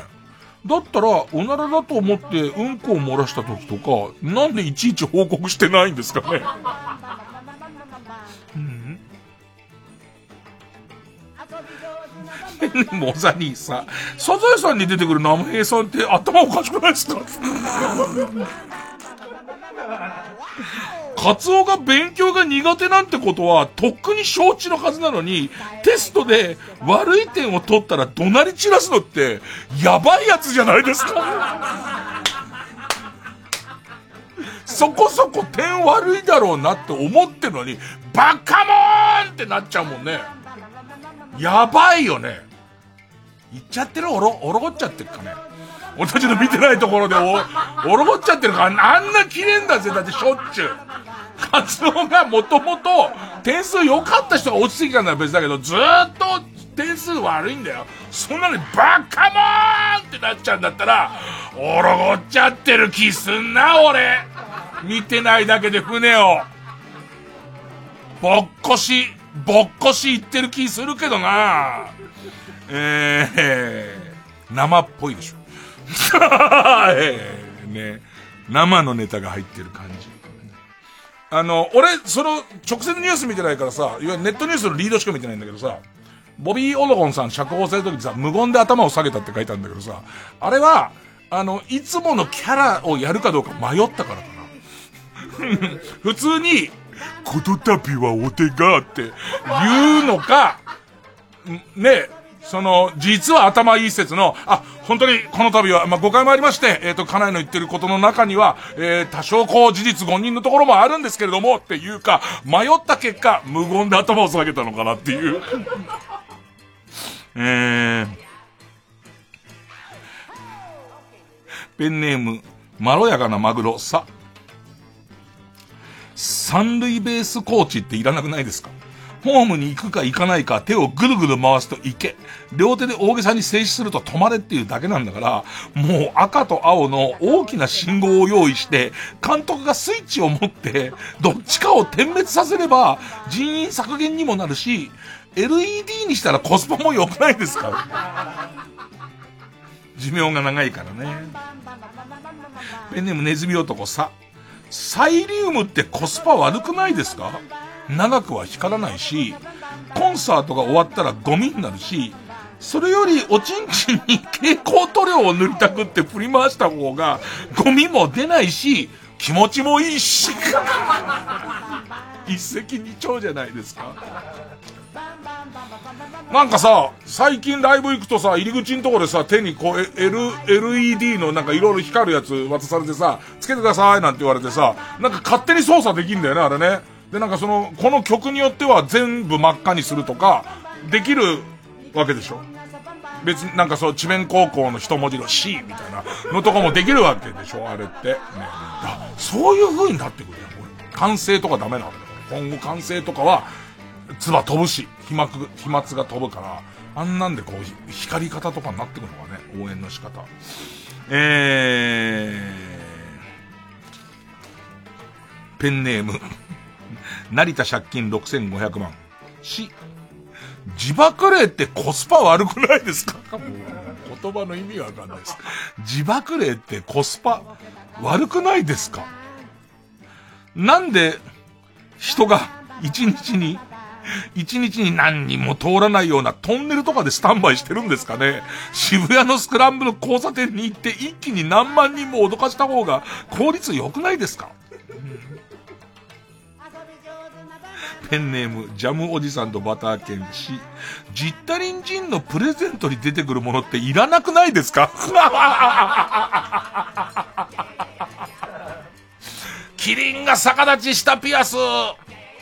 あれ以降さ、キリンが逆立ちしたピアスって一つも売れないだろうね。ね、もうさ、だって、もうもはや俺たち、今、アクセサリーショップで、キリンが逆立ちしたピアス見ちゃったら、少し笑って、もうそれっきりだよね、もう絶対。それ買うことないよね。キリンが逆立ちしたピアス。あと、キリンが逆立ちしたピアスしか知らないよね。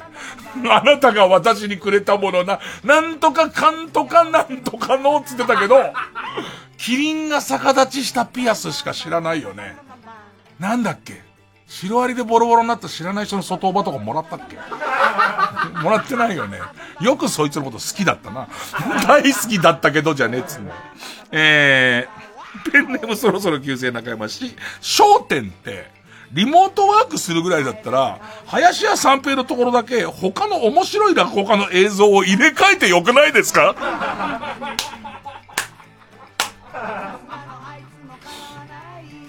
えー、ペンネームガンジスの美味しい水、し、職場でエナジードリンク飲んでる人って、仕事できるみたいに見えますけど、私生活を含めて、自己管理できてたら3食以外に余計なもの飲む必要なくないですか？たまにえぐってきますからね。古市さんえぐってきますあ、だって。エナジードリンク飲んでると、なんかこの人できるって感じするけど違うよね。それを組み込んだ3食をもっと意識高く食べてきた方がいいでしょっていう。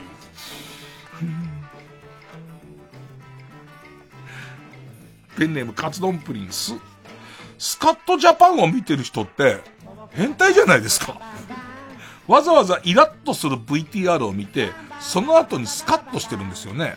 それって、干潮液を入れた後にギリギリまでうんこを我慢してからブバーと出すのと一緒じゃないですか。えー、ペンネームマイペース、す、相撲の化粧回しって、どうせ試合じゃ使わないんだからつける意味なくないですか？宣伝のためなら、力士のケツにスポンサー名を夜勤、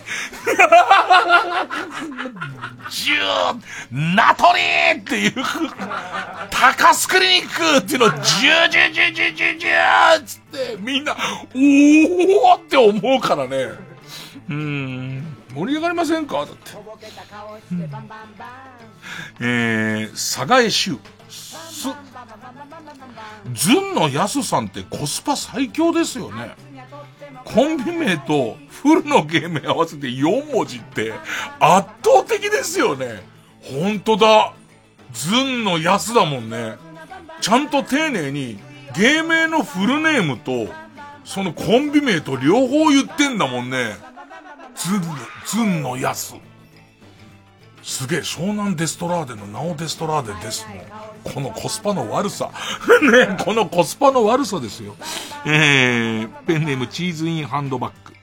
す、隅田川花火大会って雨で中止になったり、毎回高橋秀樹親子呼んだり面倒くさいから、もう毎年同じ映像で良くないですか？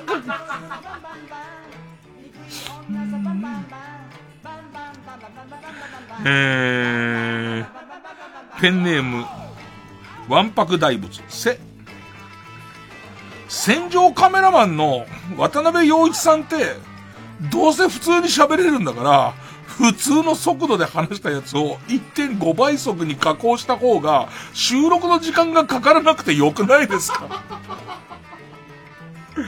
ってことは、俺たちは対談するときはこっち倍速で喋んなきゃいけないんだよね、きっとね。ペンネームピストルチョコ、そう。葬式って、家じゃなくて、動画流した方が良くないですか？あんまり個人を知らない参列者も、個人の人柄がよくわかるし、動かない姿だったらそこに本人横たわってるんだから、最後に動いてるの見たくないですか？そうだよね。そこに、だって見ようとも、ああ、これねって、動いてない状態のやつはこれねってわかるわけだから、結構動いててくれた方がいいよね、もう。だってそらさ、昔はそうだけど、今は別に、あの、家ぐらいの大きさのディスプレイなんかいくらでもあんだから、あそこに映しといた方がいいですよね。ラスト、ソフィーと双子の姉妹。そ。ソーシャルディスタンスって、M 愛すべき人がいての撮影を止めてまでやるもんなんですか？休んでる間に田中みな実さんの演技力が上がっちゃったらどうするんですか？ねえ。なんか、田中みな実さん今週ゲストだよ。今週何曜日かな？何曜日だったか朝の番組ゲストだよ。もう。まあまあまあ、写真集ありがとうございます。とりあえず本人に言えますからね。えー、どうする？朝の番組生放送だから急に。で、どうした？って言われたら。田中みな実さんに写真集ありがとうございました。で、どう使った？で、向こうから言われたら。言うか。さあ、行きます。えー、対するはこちらです。あっぱれ張本勲カルタ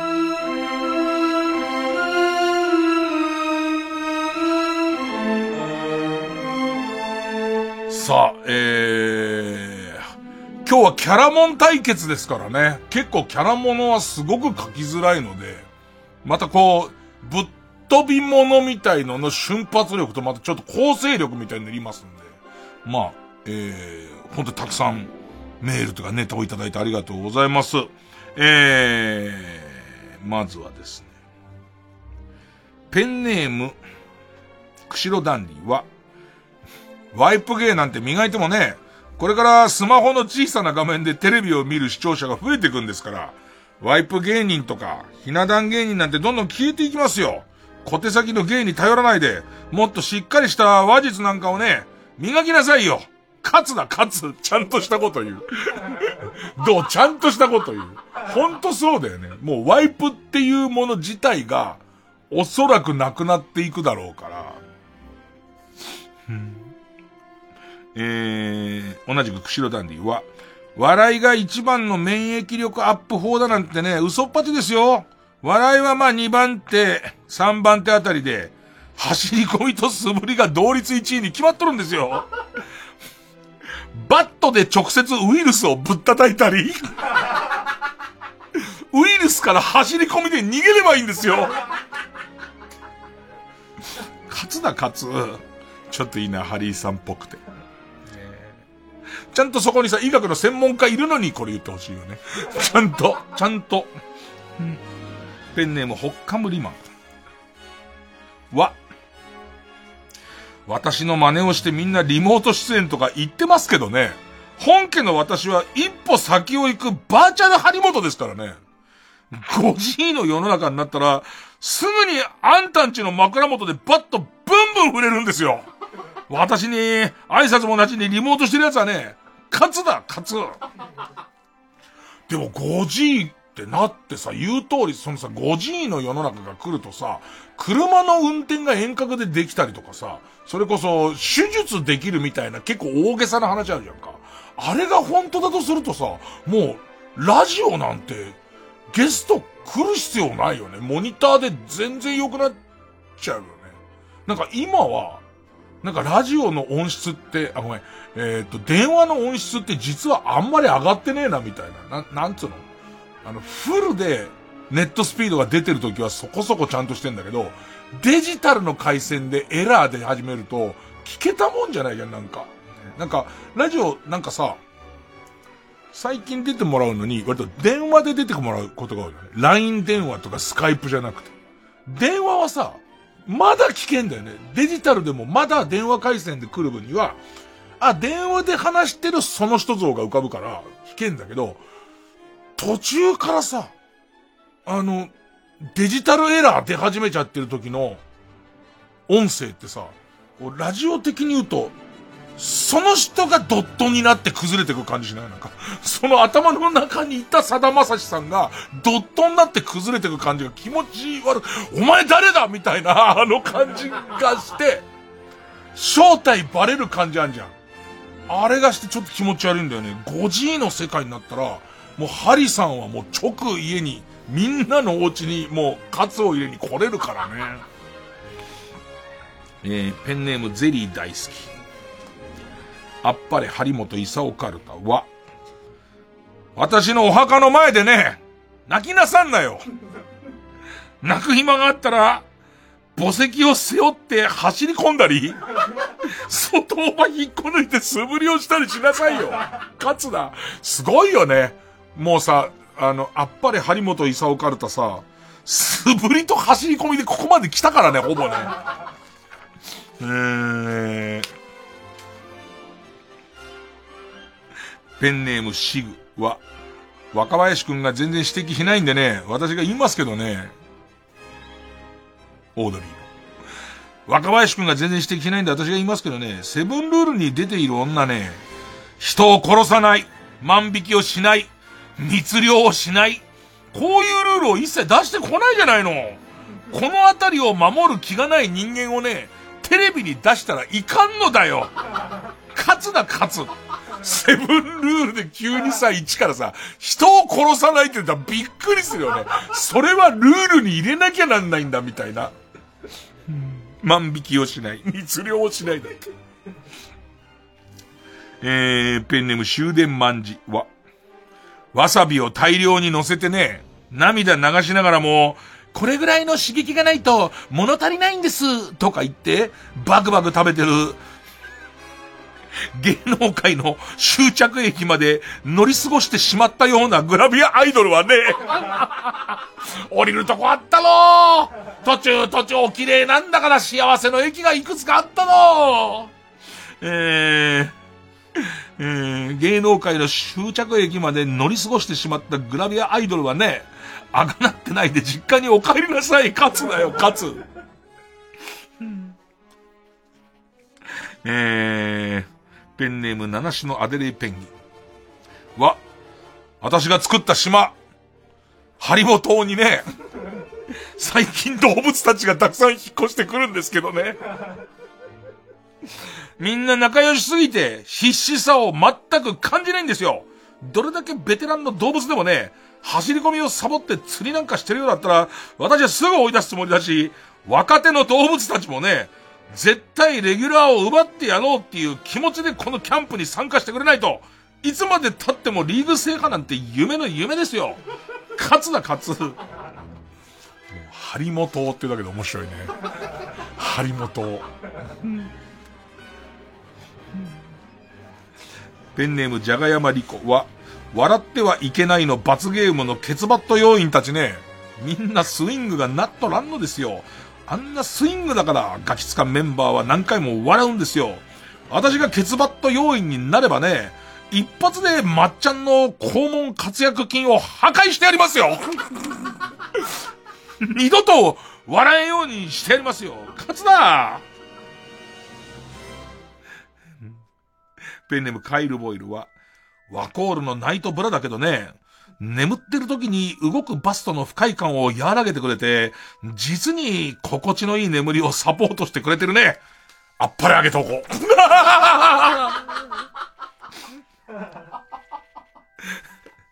えー、ペンネーム、インドカレーは、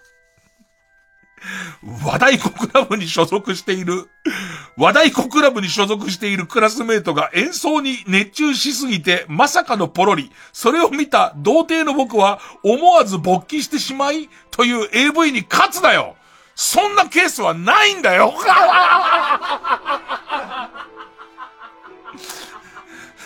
ごもっとも。ごもっともだよ。うーん。えー。ペンネームソフィーと双子の姉妹。わ。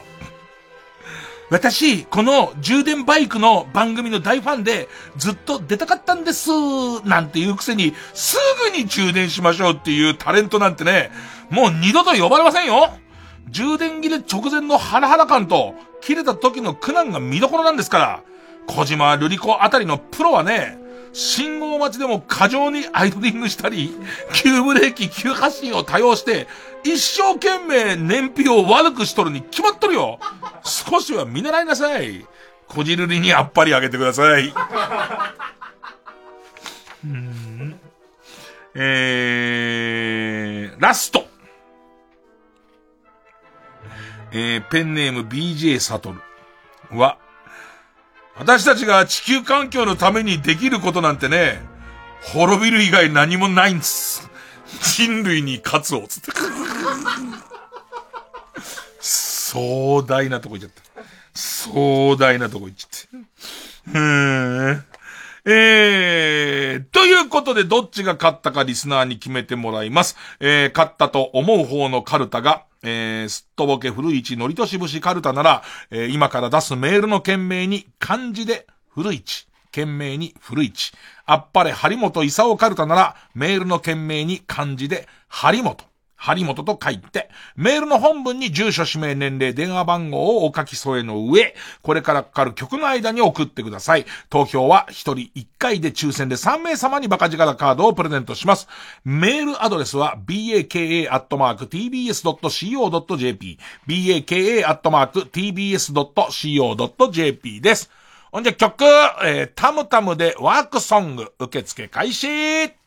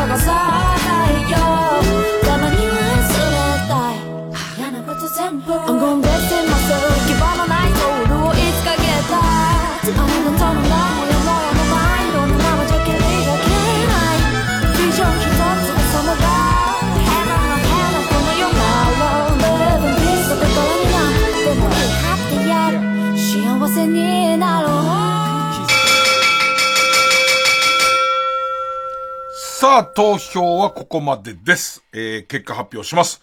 すっとぼけ古市のりとし節カルタ。435票。対するあっぱれ張本勲カルタ。478票。勝ったのは、あっぱれ張本勲カルタ。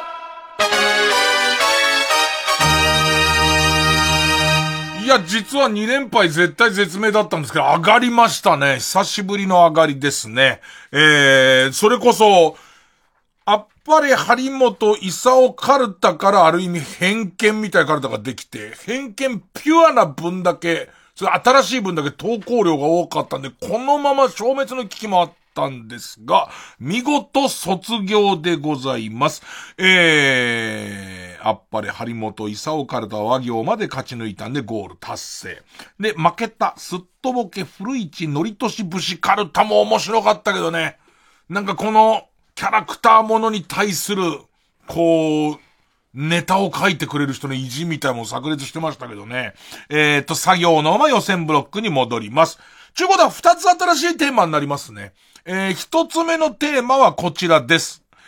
俺のセブンルール6番目カルタ。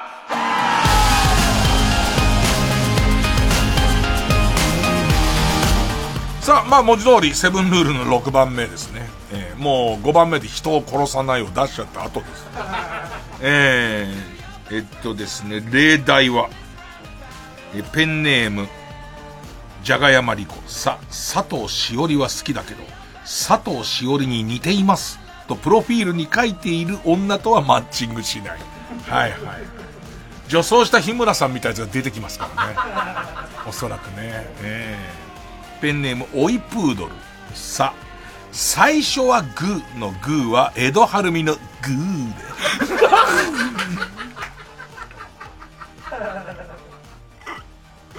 なんですかね。なんか僕の中でずっと番組始まる前もみんなで話したんですけど、ブルゾンちえみって、江戸晴美集のするコースすげえ行ってね。もう一人いるとなんか俺三人集まると何か、その、この現象に名付けたいと思うんですけど。ね、えー、ということで、もう一個ぐらい言っとこうかな。ペンネーム、心日和、し、敷居が高いわ、あの店と言ったとき、その使い方は間違ってるよ、正確にはね、と指摘する人、指摘してくる人は、即 LINE から削除する。必ずこの敷居とハードルの差をね、言ってくる人いますからね。さあ、えー、対戦相手はこちらです。今日のサソリ座12カルタ。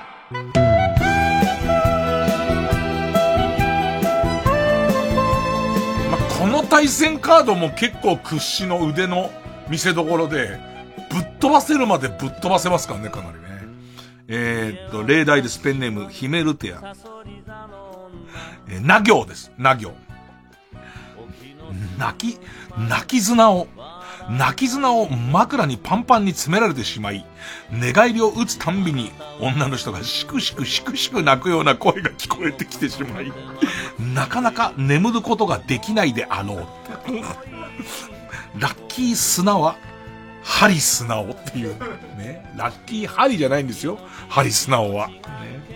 えー、ペンネームシグに、西アフリカでうんちょこちょこちょこピーとかやってると勢い余って象の肛門に頭がすっぽり入って死にかける日です。うんちょこちょこちょこズボーって言っちゃったんだろうね。ハプ、ハプハプハプつって、ハプハプしちゃうんだろうね。え、ということで、えー、一新しました。対戦カード、俺のセブンルール6番目カルタ作業バーサス、今日のサソリ座12位カルタな行の対決です。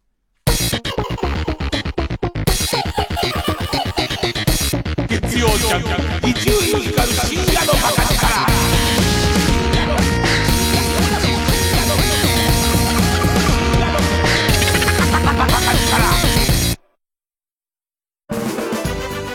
国内外で大人気のイラストレーターチョコムーのアート展が開催決定。未公開作品も多数展示。3年ぶりとなる大規模アート展をお見逃しなく。サンライズプロモーション東京主催。TBS ラジオ後援。チョコムー Exhibition Our Secret Party Supported by WITH 原宿。8月20日から9月28日まで Wiz 原宿ホールで開催します。前売りチケット好評販売中。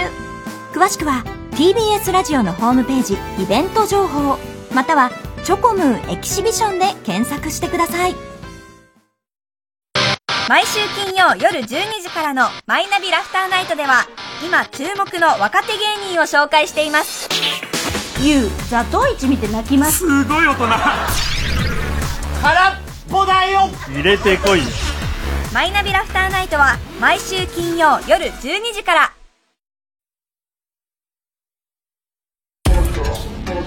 月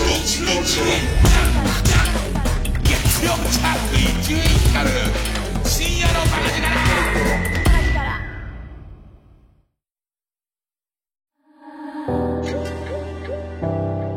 ここではるみのプライドをお聞きください。止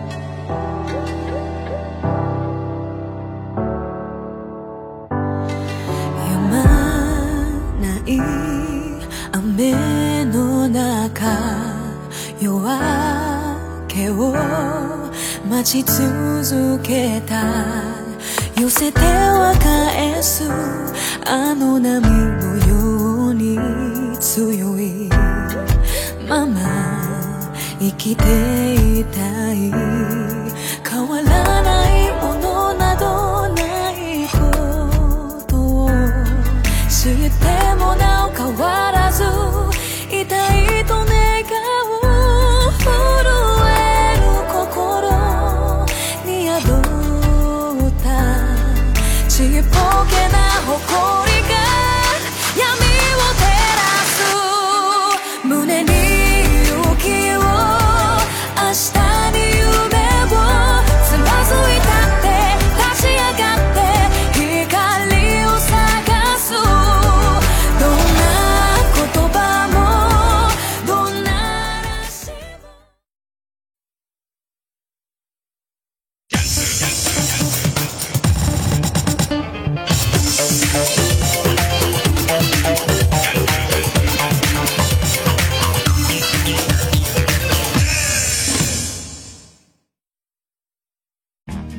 1967年から15年間にわたり放送された伝説の深夜ラジオ番組金曜ナチチャコパック傑作集1974年版は好評販売中です。当時の担当ディレクターが選び直した熱い内容が今蘇ります。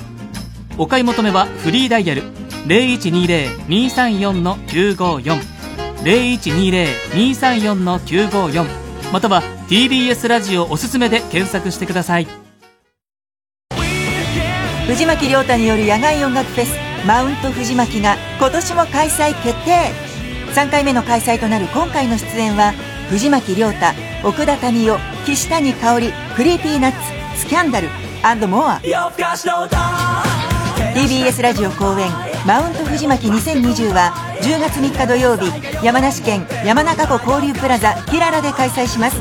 チケット先行販売中。お問い合わせはサンライズプロモーション東京0570-003337または TBS ラジオのホームページイベント情報をご覧ください。TBS ラジオジャンク。この時間は小学館。中外製薬マルハニチロ伊藤園ホテルズ他各社の提供でお送りしました。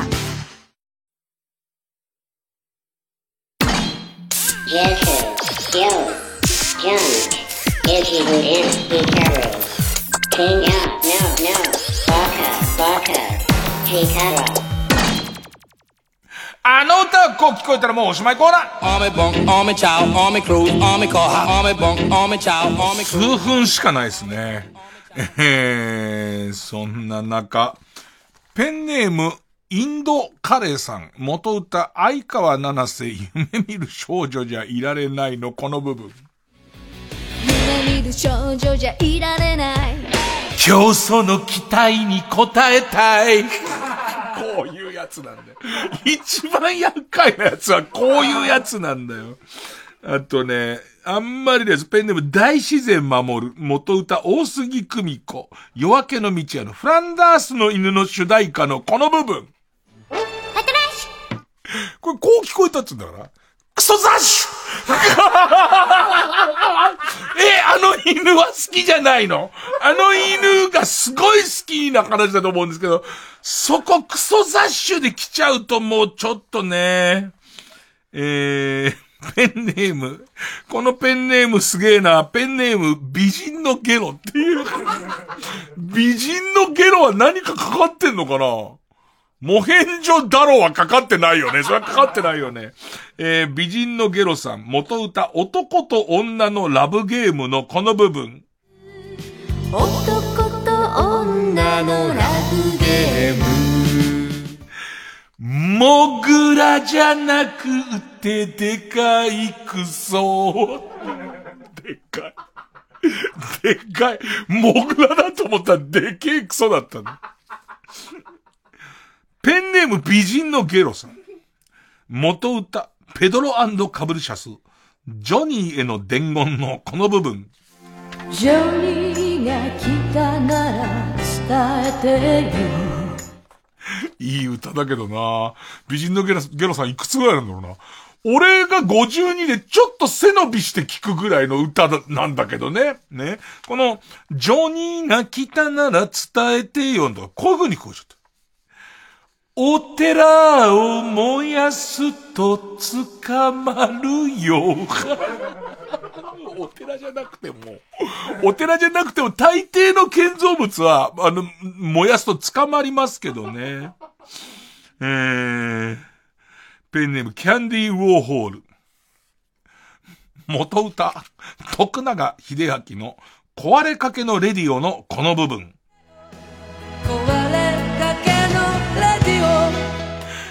カバー曲じゃないよ。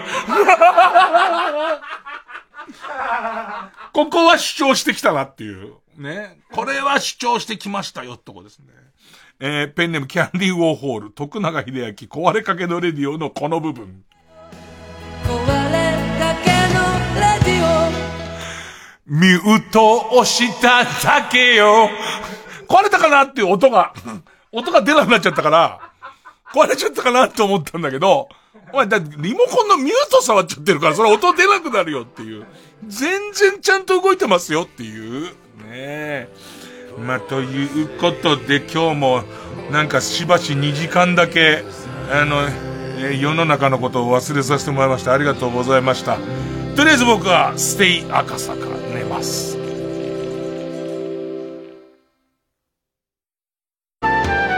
ラジオだから届けられるものがある。私たちはそう信じています。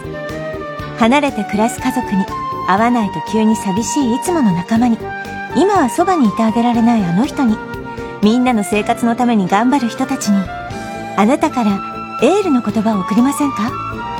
誰かが誰かを思う。その声はきっと不安ばかりの世の中を束の間ほっとさせてくれるはず。エールを届けるラジオ便。TBS ラジオ午後6時の時報の直前にあなたのエールをお届けします。詳しくは TBS ラジオのホームページのバナーをクリックしてください。TBS ラジオ 90.5MHz 伝説のラジオ番組金曜ナッチシャコパック傑作集1974年版は好評販売中。熱い内容が蘇ります。3時です